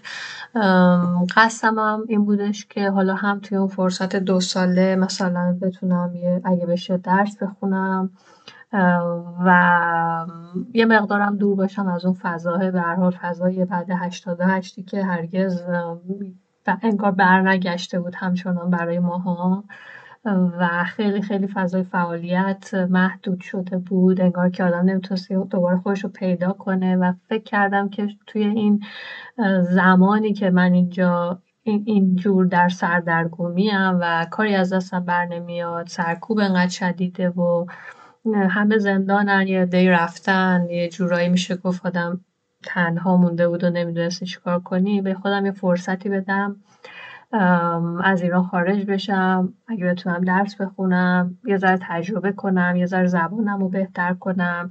خلاصه با یک در واقع با یک یک توشه در واقع بیاندوزم و دوباره برگردم ایران و بتونم با یه ذره تازه نفستر دوباره برگردم و اونجا باشم. ولی آره و اوایلی هم که اومدم خیلی خب خیلی, خیلی واقعا اصلا نمی‌دونستن که من از ایران اومدم بیرون چون اصلا خودم قصد نداشتم که همچین کاری بکنم و اعلام اعلان عمومی بکنم یا مثلا بیام اینجا خیلی فعال بشم که دیگه نتونم برگردم. خیلی تو ذهنم اینطوری بودش که خب خیلی چراغ خاموش کار می‌کنم و زندگی می‌کنم که این راه برگشت به ایران. برای من باز بمونه. البته این رو هم باید بگم یعنی انقدر هم ساده لوح واقعا نبودم که فکر کنم خب این راه باز میمونه و من می‌تونم برگردم هر وقت بخوام و اینا. به هر حال در برای آدمای مثلا در موقعیت ما همیشه اینطوریه که تو وقتی که داری میای این رو در نظر می‌گیری که ممکنه که هزار اتفاق بیفته و من دیگه نتونم برگردم. این رو هم پس ذهنم داشتم. ولی خب تلاشم این بودش که خودم کاری نکنم که عامل این بشه که مثلا نتونم برگردم. خودم سعی می‌کردم که آروم باشم. مثلا واقعا فکر کنم حدودا هشت نه ماه بعد از اینکه من از ایران خارج شدم که خب یه اون اتفاقی افتاد که در واقع یه ذره عمومی شد بیرون اومدن من. خیلی ها واقعا اون موقع فهمیدن که من از ایران خارج شدم و یک جوره هایی انگار مسیر بسته شد دیگه برای برگشتنم. یه روز صبح صبحی بود چهارشنبه بود فکر کنم. من از خواب بیدار شدم به همون عادت معمولی که از خواب بیدار میشی و روی تخت همینطوری گوشی تو برمیداری. اولین چیزی که نگاه می‌کنی گوشیمو برداشتم و اینستاگراممو باز کردم. دیدم یک direct message از نوشین دارم از صفحه شخصیش. که خب اون voice رو به من فرستاده بود. بعد تو مثلا شما تصور کن که من در مثلا رو تخت خوابم در خارج از ایران نه حتی توی ایران نشستم و احساس می‌کردم که مستقیم به اتاق بازجویی مثلا بند اطلاعات سپاه انگار یک جورایی وصل بودم و یک احساس ناامنی بسیار شدیدی و خب یک احساس مسئولیت بسیار بسیار سنگینی دیگه. که خب بعدش هم خبر داری دیگه. یعنی اون اون وایس رو بر من نوشین فرستاده بود. بعد من یه جوابی بهش دادم. یه چند روزی طول کشید تا اینکه من اون رو عمومی کردم. یکی از دلایلی که چند روز طول کشید تا اون رو عمومی کردم همین در واقع ترسم ترس که نه. همین نگرانی من از این بودش که خب علل با عمومی کردن یه همچین چیزی تو میری یه مقدار در معرض توجه قرار می‌گیری بعد یه پرونده برات باز شده.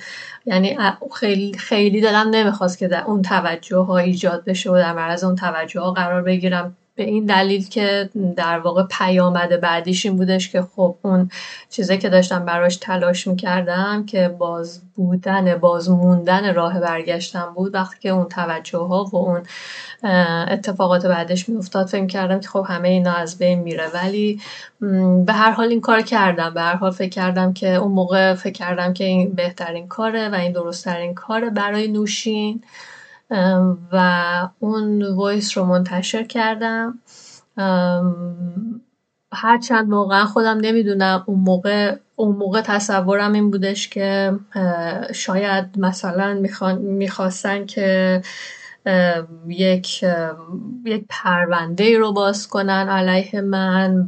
خب اتهام توهین به مقدسات بود و خیلی سنگین بود. اون موقع اینطوری فکر می‌کردم فکر می‌کردم که پرونده ایه که خیلی با منظور باز شده برای اینکه مثلا من دیگه نتونم برگردم ایران. از شیوا پرسیدم وقتی که متوجه شد که نمی‌تونه برگرده ایران آیا تغییری در زندگیش به وجود اومد؟ می‌دونی انگار که یه ذره چیز شدم. یعنی بعد از اینکه دیگه یه ذره عمومی شد این ماجرای اینکه خب من خارج از ایرانم و یک چنین پرونده ای هم با یه همچین پرونده ای هم مواجه شدم. یه ذره احساس آزادی بیشتری کردم. این واقعیتیه. یعنی دیگه لازم نبود که خودم رو انقدر پنهان کنم خودم رو انقدر سانسور کنم. یعنی این اتفاقیه که برای آدم هایی که مثلا آدم اکتیویستی که از ایران خارج میشه میفت و می‌خواد برگرده میفته اینه که تو خیلی خیلی مجبوری محافظه کارتر باشی حتی نسبت به اون چیزی که در مثلا توی ایران بودی. یعنی تو ایران تو ممکنه که خیلی تندتر حرف بزنی تو توییتر مثلا توییت های تندتری بکنی. ولی وقتی که اگه بیای بیرون از ایران به عنوان اکتیویست و می‌خوای برگردی دیگه همونایی که تو ایران می‌گفتی هم دیگه جرئت نمی‌کنی بگی چون میگی ممکنه که دیگه اینا نظرم من برگرد و واقعا هم ممکنه که به خاطر همون چیزهایی که در داخل میگی اگه خارج بگی مثلا برگردی یهو برگ... مثلا بگیرن بکنن تو زندان. بنابراین این اتفاق میفته. این این اتفاق میفته و تو خیلی محافظه کار میشی. اگر که مجبوری که در مورد هیچ چیزی واکنش نشون ندی در حالی که وقتی تو ایران زندگی کردی خیلی واکنش های تندتری هم نشون می‌دادی. برای من ماجرای نوشین خب بعد از اینکه اون تلخی و سختی و اون شوکاو شوک اولیه سپری شد و یه ذره تونستم خودم رو جمع و جور کنم و از اون ماجرا بکشم بیرون. اینطوری بودش که یه ذره از اون از اون پیله انگار که تونستم بیام بیرون. یه ذره از یه ذره تونستم خودم باشم دیگه. اون نگرانی و اون ترسی که من اگر فلان چیز رو بنویسم اگر فلان کار رو بکنم اگر بفهمم من دارم نمی‌دونم فلان کار رو می‌کنم دیگه نمی‌تونم برگردم. از اون یه ذره اومدم بیرون تونستم تونستم به خودم برگردم تونستم که دوباره حرف بزنم می‌دونی؟ هرگز با خودم اینطوری فکر نکردم که دیگه تموم شد و دیگه راه برگشت بسته شد و دیگه من هرگز نمی‌تونم به اونجا برگردم. یعنی توی توی این مدت گذشتم هیچ وقت این مدلی فکر نکردم. چون فکر می‌کنم اگر اینجوری فکر کنم نمی‌تونم که دووم بیارم و نمی‌تونم با خودم حلش کنم. خب یه ذره از روز اولم به ماجرا اینجوری نگاه می‌کردم. هنوزم سعی می‌کنم که این مدلی نگاه کنم که اگر بخوام برگردم و اگر یه روزی واقعا تصمیم بگیرم که خب الان وقتشه که من برگردم دیگه پای هزینهشم وای میستم دیگه. هنوزم با خودم سعی می‌کنم این مدلی دیل کنم که کمتر سخت بشه برام. شیوا میگه که وقتی پاش به این پرونده باز شد همدلی کمتری از آدم دید. اینکه اون هم تحت فشاره چندان دیده نشد و اهمیتی بهش داده نشد.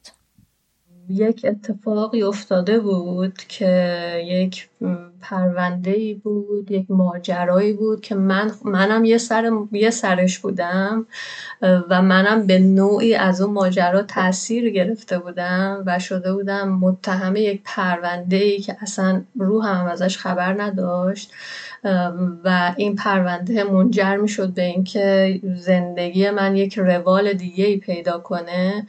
اما در این حال خیلی موقعیت من اون وسط به نظرم می اومدش که اصلا دیده نمیشه و شرایط من اصلا اون وسط دیده نمیشه. یعنی خب طبیعی هم هست معلومه. اون کسی که در داخله و در زندانه حتما که در اولویت توجه قرار می‌گیره. اما تو همه تصمیم گیری هایی که می‌خواست بشه در مورد اون پرونده همه بایدها و نبایدهایی که گفته می‌شد در مورد اون پرونده که این کار باید بشه اون کار نباید بشه این کار باید بکنیم اون کار نباید بکنیم. اینجوری بود که انگار اصلا من دیده نمی شدم انگار که اصلا منی وجود نداره و اصلا انگار که پای من هم توی این پرونده کشیده نشده و انگار که من مثلا هیچ جزئی از این ماجرا نیستم. خیلی خیلی به نظرم میرسیدش که آدم های کمی بودن که تونستن اون موقعیت رو که من توش قرار گرفته بودم درک کنن اون موقعیت اون فشار خیلی خیلی عجیب و غریب اون احساس ناامنی خیلی زیاد که واقعا من در قلب تهران در اون روزهای خیلی سخت 88 و زندان و نمی‌دونم اینا هم حتی این, این احساس رو نداشتم. اون احساس مسئولیت خیلی شدیدی که روی دوش من بود که چی کار باید بکنم الان با این صدایی که بر من فرستاده نوشین و از من درخواست کمک می‌کنه و من اینو باید چی کارش بکنم؟ کار درست چیه؟ اصلا انگار که واقعا اینا هیچ کدومش هیچ جایی دیده نمی‌شد. اصلا انگار وضعیت و موقعیت من اون وسط ابدا اهمیتی نداشت و همه همه سر شرایطی که چی برای نوشیم بهتره چه کاری باید بکنیم که مثلا برای نوشیم بهتر باشه که منم اوکی بودم با این قضیه. معلوم بود منم می‌خواستم یه کاری بکنم که به نفع اون باشه وگرنه اگر که می‌دونی اگه می‌خواستم یه کاری بکنم که به نفع خودم باشه اصلا اون, اون صدارم هرگز هرگز رو نمی کردم اصلا میذاشتمش کنار نه خودم رو مینداختم توی در واقع انقدر توی چشم که مجبور بشم در مثلا ادامهشم ادامه بدم. می‌دونی تو وقتی که یک همچین چیزی رو منتشر می‌کنی بعد باید بری به چهار تا خبرنگار جواب بدی بعد باید بری به فلان با فلانی گفتگو کنی در موردش. یعنی یه عالم مسئولیت های بعدی رو میاره دیگه. و هی تو مجبوری این توجه رو که ازش فرار می‌کردی رو در واقع تحمل کنی. خیلی آدم های کمی بودن که مثلا یه پیغامی فرستادن یه پیغام محبت همدردی فرستادن و مثلا گفتن که می‌فهمیم که چقدر مثلا تحت فشاری چه بار مسئولیتی رو دوشته و خیلی کم واقعا. یه ذره آدم توقع بیشتری داره دیگه این ولی خب این اتفاق نیفتاد. تنها کسی که شاید این رو دید خود نوشین باشه. یعنی خودش بیشتر از همه اینو دید. شاید به خاطر شناخت پیشینیه که از من داشت شاید به خاطر اینکه می‌دونست که مثلا من واقعا دارم خواسته که بتونم برگردم یا داشتم تلاش می‌کردم که جوری رفتار نکنم که راه برگشتم بسته بشه. خود نوشین به نظرم به این هزینه که به من تحمیل شده بود به ناحق آگاه تر بود. شیوا میگه که این زندگی خارج از ایران که اینقدر به چشم آدما ایدئال میاد شاید یکی از دلایلی باشه که باعث میشه ظلم به کسایی که حق بازگشت به ایران ازشون گرفته شده چندان دیده نشه. این تصوری که تو اینجا هستی دیگه یک زندگی خوب داری. زنده از یک زندگی نرمال و استاندارد برخورداری باعث میشه که ابدا این دیده نشه. یعنی ابعاد این ظلم که در واقع محروم کردن تو از حق بازگشت به کشورت و دیدن بالاخره خانوادت اصلا نه از حق بازگشت به کشورت رفتن و اومدن. اصلا این در و این دید هیچ جای دیده نمیشه. واقعیتش اینه که من خودم هم تا وقتی که در اونجا داشتم زندگی می کردم شاید ابعاد این قضیه رو انقدر عمیق درک نمی کردم و واقعیتش اینه که آدم تا خودش در این شرایط قرار نگیره نمی‌تونه بفهمه که این چقدر بزرگه و چقدر چه زخم عمیقی رو می‌زنه و چقدر هزینه سنگینیه که به آدما تحمیل میشه و ابدا چیز کمی نیست و چیز کوچیکی نیست که ما بخوایم مثلا فکر کنیم که کوچیکه و در مقابل مثلا هزینه که مردم در داخل دارن میدن این هیچی نیست. من می‌دونی وقتی که دارم این رو میگم به عنوان آدمی که خب اونجا اونجا هم بودم اونجا هم به اندازه خودم به هر حالی هزینه هایی دادم ولی الان که اینجا نشستم و می‌بینم که نه اینم واقعا هر هیچ وقت چیز کمی نبوده. این همه آدمی که در همه این سالها از حق بازگشت به مملکتشون محروم شدن و هیچ جایی هم دیده نشده و دیده هم نمیشه به خاطر اینکه همیشه تصور میشه خب اینا در در شرط استاندارد و نرمالی زندگی می‌کنن زندگیاشون خوبه حالا نمیاد دیگه. این خیلی دردناکه دیگه. من فکر می‌کنم که این که مثلا یه نفری و یک ظلمی بزرگ به نظر ما بزرگتر میاد اونی که در داخله داره شرایط سختتری رو تحمل می‌کنه ظلم بیشتری بهش میشه دلیل بر این نیست که ما یک ظلم دیگری رو کوچیک بدونیم یا نادیده بگیریم یا مثلا بی اهمیت بدونیمش اینا همه همه ظلمه و چیزم نداره نمی‌تونیم هم نمی‌تونیم هم بذاریمش روی کفه ترازو بگیم که این ظلمه بیشتره این ظلمه عمیقتره اون یکی کوچیکتره خانواده و اطرافیان چه حسی داشتن؟ ببین واقعیتش اینه که خب در واقع در مورد خانواده من اینطوریه که اونا, اونا خیلی از این قضیه آره خب معلومه که این دور بودن و این ندیدن مداوم خب سخته. هم برای اونا سخته هم برای من سخته. اما خب من مامانم همیشه جز اون دست آدمایی بودش که خوشحال از اینکه من اونجا نیستم. واقعیتش اینه. یعنی خب به خاطر اینکه خیلی سالها همیشه نگران شرایط من بوده که مثلا یه وقت اتفاقی نیفته نمی‌دونم نگیرنم و خب سالهای طولانی رو در این چیز زندگی کرده در این چی میگن استرس و نگرانی زندگی کرده همیشه همیشه دلش می‌خواست که من از اون شرایط خارج بشم و بعدش بعد از اینم که اومدم بیرون خب سختش هست. همیشه هم میگه. به هر حال سخته که نیستیم. من نیستم اونجا کنارش. ولی خوشحاله که من دیگه حداقل آزادم دیگه. زندان نیستم. تو محض که از ایران میای بیرون یهو وقتی که تبدیل به یک اکتیویست خارج از کشور میشی آره این اتفاق میفته. هم خودت خودت رو می‌کشی کنار از حلقه مثلا گفتگوها و نمی‌دونم مکالمات و اینا. همین که بچه های داخل از کشور داخل کشور سعی می‌کنن که این, این کار یعنی این اتفاقه توی روابط شما ناخداگاه میفته برای اینکه به خاطر حالا اتهامات خیلی بی سر و تایی که همیشه وارد میشه ارتباط داخل و خارج در حالی که تو تا همین دیروز در واقع توی همون حلقه داخلی ها بودی داشتیم با هم دیگه کار می‌کردیم به با هم دوستی داشتیم یهو وقتی که خارج میشی انگار که از اون حلقه پرت میشی بیرون و ارتباط باهات میشه یک ارتباط پرهزینه.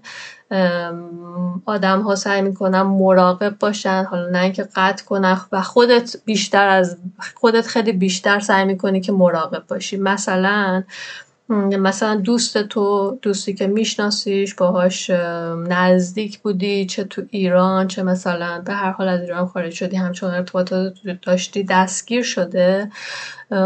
و آدم های مختلفی واکنش نشون میدن در موردش می نویسن عکسش رو می‌ذارن. ولی تو همش این نگرانی رو داری و این سانسور رو بر خودت اعمال می‌کنی که من مثلا اگر چیزی بنویسم یا من اگر مثلا حرفی بزنم نکنه براش بد بشه. نکنه مثلا این بیاد تو پروندهش و این جزء مثلا اتهام بشه که ارتباط داری با فلانی در خارج از کشور که می‌دونی. اصلا آره این خب نفت نه سر پرونده نوشین به صورت مشخص به طور کلی. به محض اینکه انگار پا تو از اونجا می‌ذاری بیرون یک چیزی به وجود میاد دیگه. احساس می‌کنم این روش سیز دستگاه امنیتی توی ایران بر این داخل داخلی کردن و خارجی کردن و این جداسازی خیلی خیلی خوب کار کرده و ما خیلی خوب خودمون افتادیم توی این سیستم و توی این می‌دونی توی این بازی. خودمون خیلی قشنگ داریم رعایتش می‌کنیم. شیوا میگه که بزرگترین ترسش ترس از دست دادنه. پارسال خب خالم رو از دست دادم و خیلی سخت بود دیگه. یعنی فکر می‌کنم که می‌گفتم که آدم ها وقتی که تو هستی در اونجا و مثلا یه عزیزی رو از دست میدی به حال تو مراسمش هستی توی خاک سپاری هستی این این این پروسه رو می‌بینی و انگار که همه اینا باعث میشه که تو اون مرگ و, اون از دست دادن رو بپذیری. ولی وقتی که نیستی و در هیچ کدوم از اون مراسم در هیچ کدوم از اون مناسبات شرکت نمی کنی هیچ وقت اصلا انگار که حتی برات ذهنیتی نداری از اینکه این اتفاق افتاده و نمی‌تونی بپذیری نمی‌تونی به رسمیت بشناسی و انگار که مثل پرونده بازی همینطوری تو ذهنته و سوگواری و عزاداریت تموم نمیشه براش. حالا شاید بر نمی‌دونم یه عده میگن خاک سرده. شاید از همینجا میاد که تو وقتی که شاهد باشی اون شاهد بودن پذیرش میاره. ولی وقتی که شاهد نیستی و دوری و نمی‌بینی پذیرش هم نمیاره. فکر می‌کنم که حالا وقتی هم که پارسال این اتفاق افتاد متوجه شدم که واقعا اینکه دوستای تبعیدی و بچه های این بر همیشه میگن که این خیلی سخته این اتفاق و بدترین اتفاق شاید اینه. چقدر درسته و چقدر راست میگن. ولی خب یه, یه چیز دیگه هم که به خصوص مثلا خب همین توی این چه روز دو ماه گذشتم دیگه به اوج خودش رسید نبودن در تو, تو چنین روزهایی دیگه نبودن توی چنین روزهای در واقع تاریخیه که تو همیشه به عنوان آدم که مثلا به حال در یه حدی فعال و یه کارایی می‌کنه برای من خیلی خیلی مهمه و مهم بوده همیشه که باشم. و خیلی سخت بوده که مخصوصا مثلا توی این دو ماه گذشته بعد مثلا توی اون آبان 98 هم این اتفاق افتاد نبودم. این, این دوره ها هم یکی از سختترین دوره ها و یکی از بزرگترین ترس ها و نگرانی هاست که همیشه داری که نکنه مثلا یهو یه اتفاقی بیفته یهو یک چیزی بشه و تو نباشی. تو تو توی اون روزها جزئی از اون تاریخ نباشی جزئی از اون حرکت نباشی. اینم خیلی خیلی اندوهناکه خیلی سخته. هم, هم نبودنه توی توی این ماجراها همین که به حال دوستات دستگیر میشن و تو همینطوری از دور نشستی و فقط داری تماشا می‌کنی. نه اینکه اونجا باشی کار بیشتری از دستت برمیاد ولی انگار آدم وقتی که خودش اونجا هست عذاب وجدان کمتری داره دیگه. حتی اگر کار کمتری هم بکنی ولی عذاب وجدانت هم کمتره. وقتی بیرون نشستی یه جورایی خیلی سنگینی می‌کنه اینکه چرا من نیستم اونجا. از شیوا پرسیدم که آیا خودش رو تبعیدی می‌دونه؟ نه واقعا هنوز خودم رو در اون چارچوب انگار که نه نمی‌تونم یه نمی‌دونم چرا هنوز هنوز خیلی با این چارچوبه و با این تعریفه نتونستم خودم رو انگار که تعریف کنم با این نمی‌دونم چرا. شاید شاید به همون دلیل که همیشه به, به بازگشت به ایران گفتم اون مدلی نگاه می‌کنم که برام بسته نشده. واقعیتش اینه که شاید شاید اینم یک چیز باشه دیگه. هر هر آدمی یک جوری یک چی میگن یک راهی داره برای تاباوری و برای اینکه یه چیزا رو مثلا بگذرونه و تحمل کنه اینم شاید روش من بوده در مقابل این قضیه که نپذیرفتن. نپذیرفتن اینکه تو دیگه برای همیشه اینجا موندی و دیگه هرگز نمی‌تونی برگردی. شاید, هم شاید همین نپذیرفتن هم باعث شده که نتونم خودم رو در اون تعریف خیلی تعریف تبعیدی بودنه بگنجونم چون فکر کنم که نه من نیستم. هنوز نمی‌تونم بهش رسمیت بدم.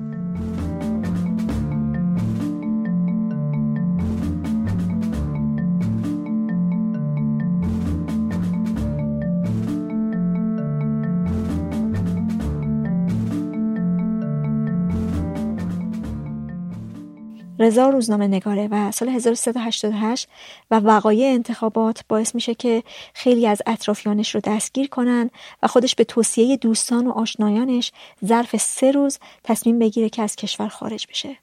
خروجی که تا به امروز بازگشتی نداشته. از رضا پرسیدم که اون روز فرودگاه رو یادش میاد.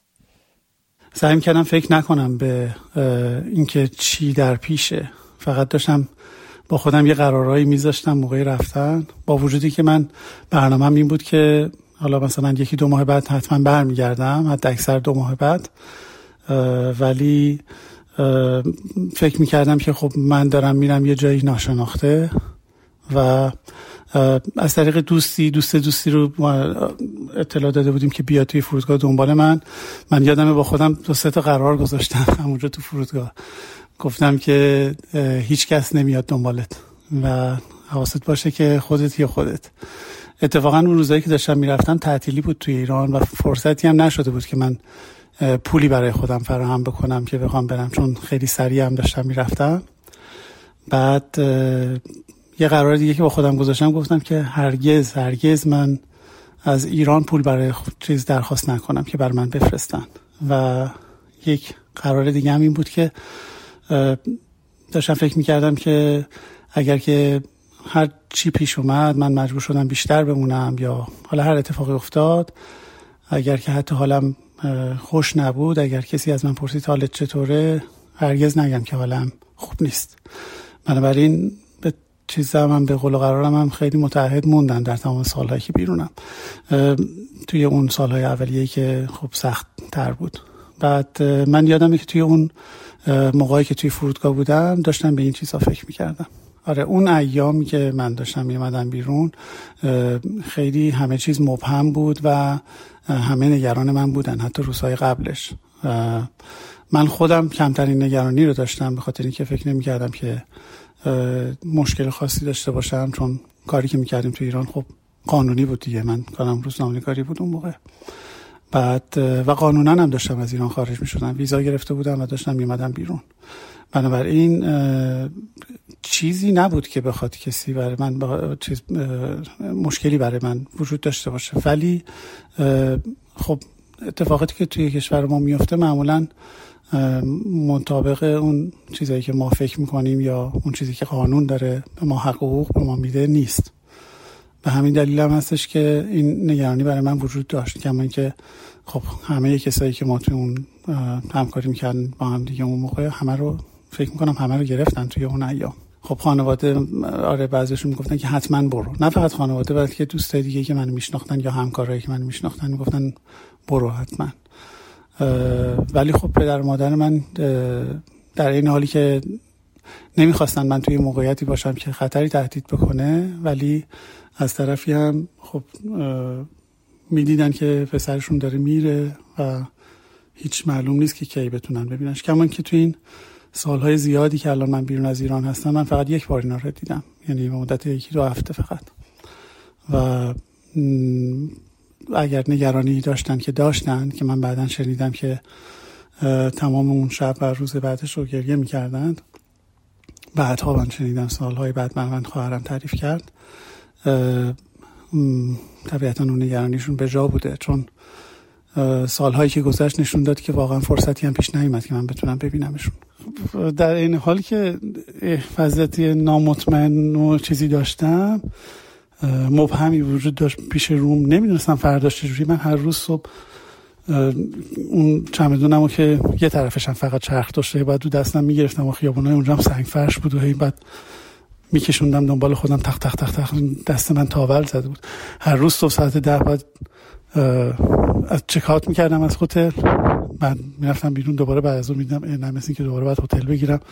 یه هتل دیگه یه شب دوباره پیدا می‌کردم. دوباره تو فردا صبحش.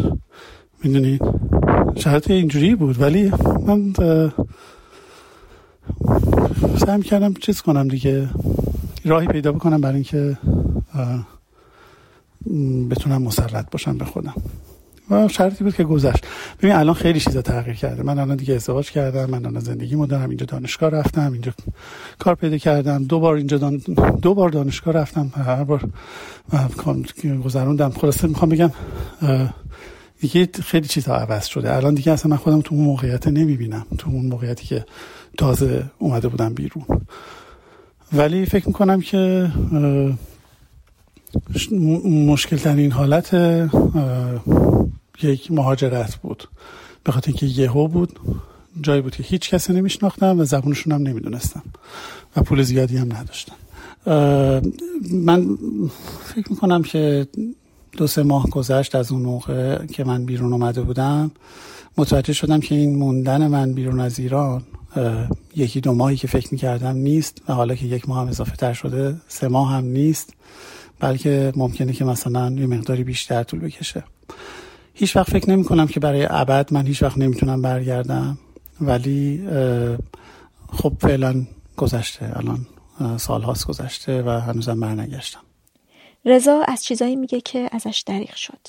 می‌دونید این احساس تعلق و احساس جمعی که تو مربوط بهش هستی رو درش قرار بگیری این احساسیه که از امثال من دریغ شده می‌دونید؟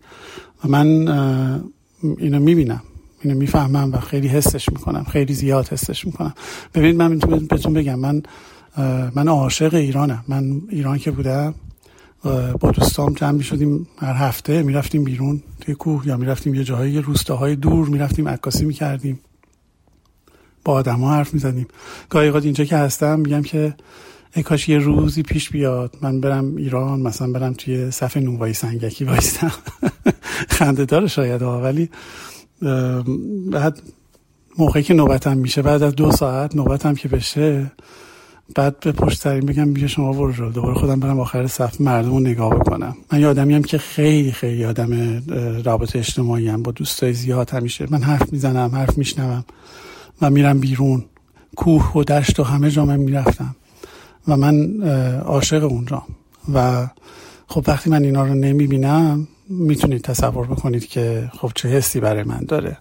من سالهای سال هیچ کدوم از اقوامم و از دوستانم و از دوستایی که خیلی دوستای نزدیکم بودن افراد خانواده‌ام از همه مهمتر پدر مادرم ندیدم. می‌دونید؟ چطور ممکنه که من فرقش رو حس نکنم؟ اونم آدمی که تا این حد نسبت بهشون احساسات داره. ولی به هر حال من همیشه میگم که خب این زندگی دیگه زندگی همینه که هست. من موقعی که من بچه جنوبم و ما زمان جنگ خب خیلی اتفاقاتی افتاد که ما تو اونجا تجربه کردیم.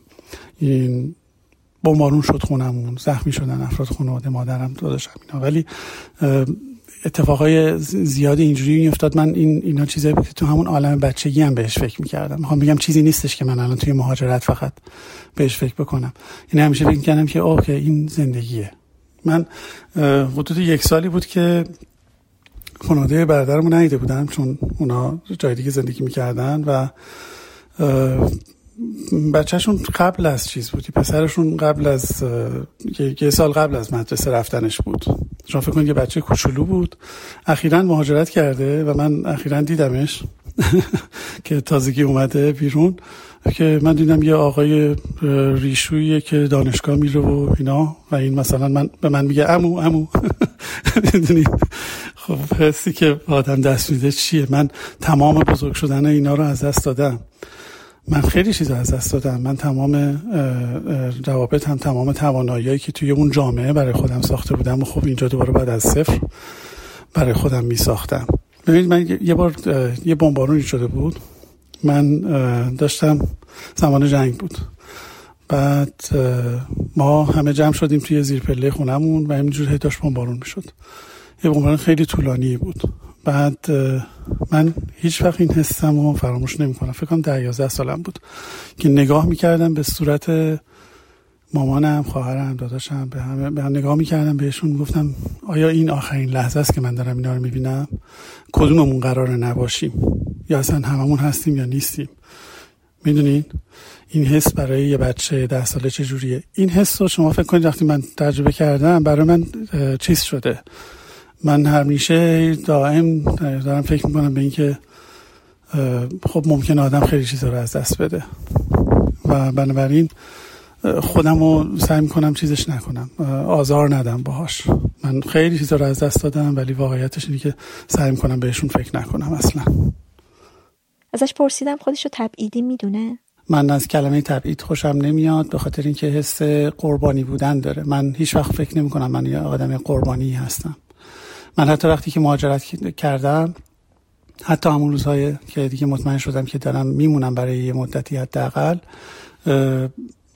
همیشه هر وقت کسی از من می‌پرسید من می‌گفتم از روزی که من مهاجرت کردم. یعنی خودم رو یه طوری می‌دیدم که انگار یه فصلی از زندگیه که گذشته و فصل دیگه ای شروع شده. و به این فکر نمی کردم که من مجبورم. می‌دونید؟ به خاطر اینکه اون حس خب آدمو داغون می‌کنه دیگه. من دیدم کسایی که بیرونن همیشه حس تبعیدی بودن و با خودشون داشتن و اینها اصلا به دیگه زندگی ندارن یعنی به لحاظ روحی. من خیلی خیلی خیلی زیاد روی خودم کار می‌کنم. یعنی دائم من روی خودم کار می‌کنم برای اینکه شرایطی رو پیش بیارم که به لحاظ ذهنی بتونم توانایی داشته باشم که کنترل کنم خودم رو پای خودم بایستم و ویران نشم. به خاطر اینکه شرایطی که شما به احساس بکنید که مجبورید این شرایط شرایط ویرانگریه. من هرگز خودم رو درگیر این شرایط نمی کنم حتی اگر توش باشم. از رضا پرسیدم تصورش از زمانی که برمیگرده ایران چیه؟ من واقعا فکر نمی کنم که من الان اگر برگردم به ایران همون دوستایی که من هر روز میدیدمشون می‌رفتیم تو کوه می‌رفتیم استخ می‌رفتیم این بر اون بر سفر. الان همون روحیه ها رو داشته باشن که من دارم کما که منم تجربه زندگی این بر خیلی به روحیه من چکش زده و منو شکل دیگه ای بهم داده. من یه مجسمه دیگه ای شدم. می‌دونید؟ اونا هم همینطور. فکر کنید در شرایط تحریم و زندگی اونجا و گرفتاریایی که توی ایران هست و مسائل اقتصادی که دارن که برای اینکه باید زندگیشون رو انجام بدن از نظر کاری به لحاظ فکری به هر شکلی که شما بگین آدما در طول این زمان طولانی که من نیستم اونجا متوقف که نموندن. اونا هم تغییر کردن. بنابراین ممکن ما هم دیگر ببینیم مثلا ممکنه زیاد حرفی هم برای گفتن با همدیگه نداشته باشیم. مجبورشیم دوستای جدید پیدا کنیم همیشه همه اون حسایی که گفتم که سعی می‌کنم بهشون فکر نکنم با من با من مگه می‌تونه آدم خلاص بشه ازشون؟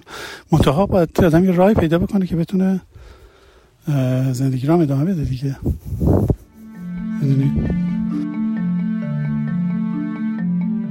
تصور اون لحظه که آدم سوار هواپیما بشه و بعد اون لحظه که بیاد وارد فرودگاه بشه و آدم و عزیزاش اونجا وایساده باشن. اینا همه چیزاییه که به نظرم آدما نمی‌دونم ولی حالا برای من یه تصویری که من بارها تو ذهنم ساختمش و امیدوارم که اون لحظه که برمیگردم رو پای دوتا پای خودم برگردم نه توی تابوت. همه امیدم اینه که اون لحظه که دارم برمیگردم من هنوز رو پا باشم.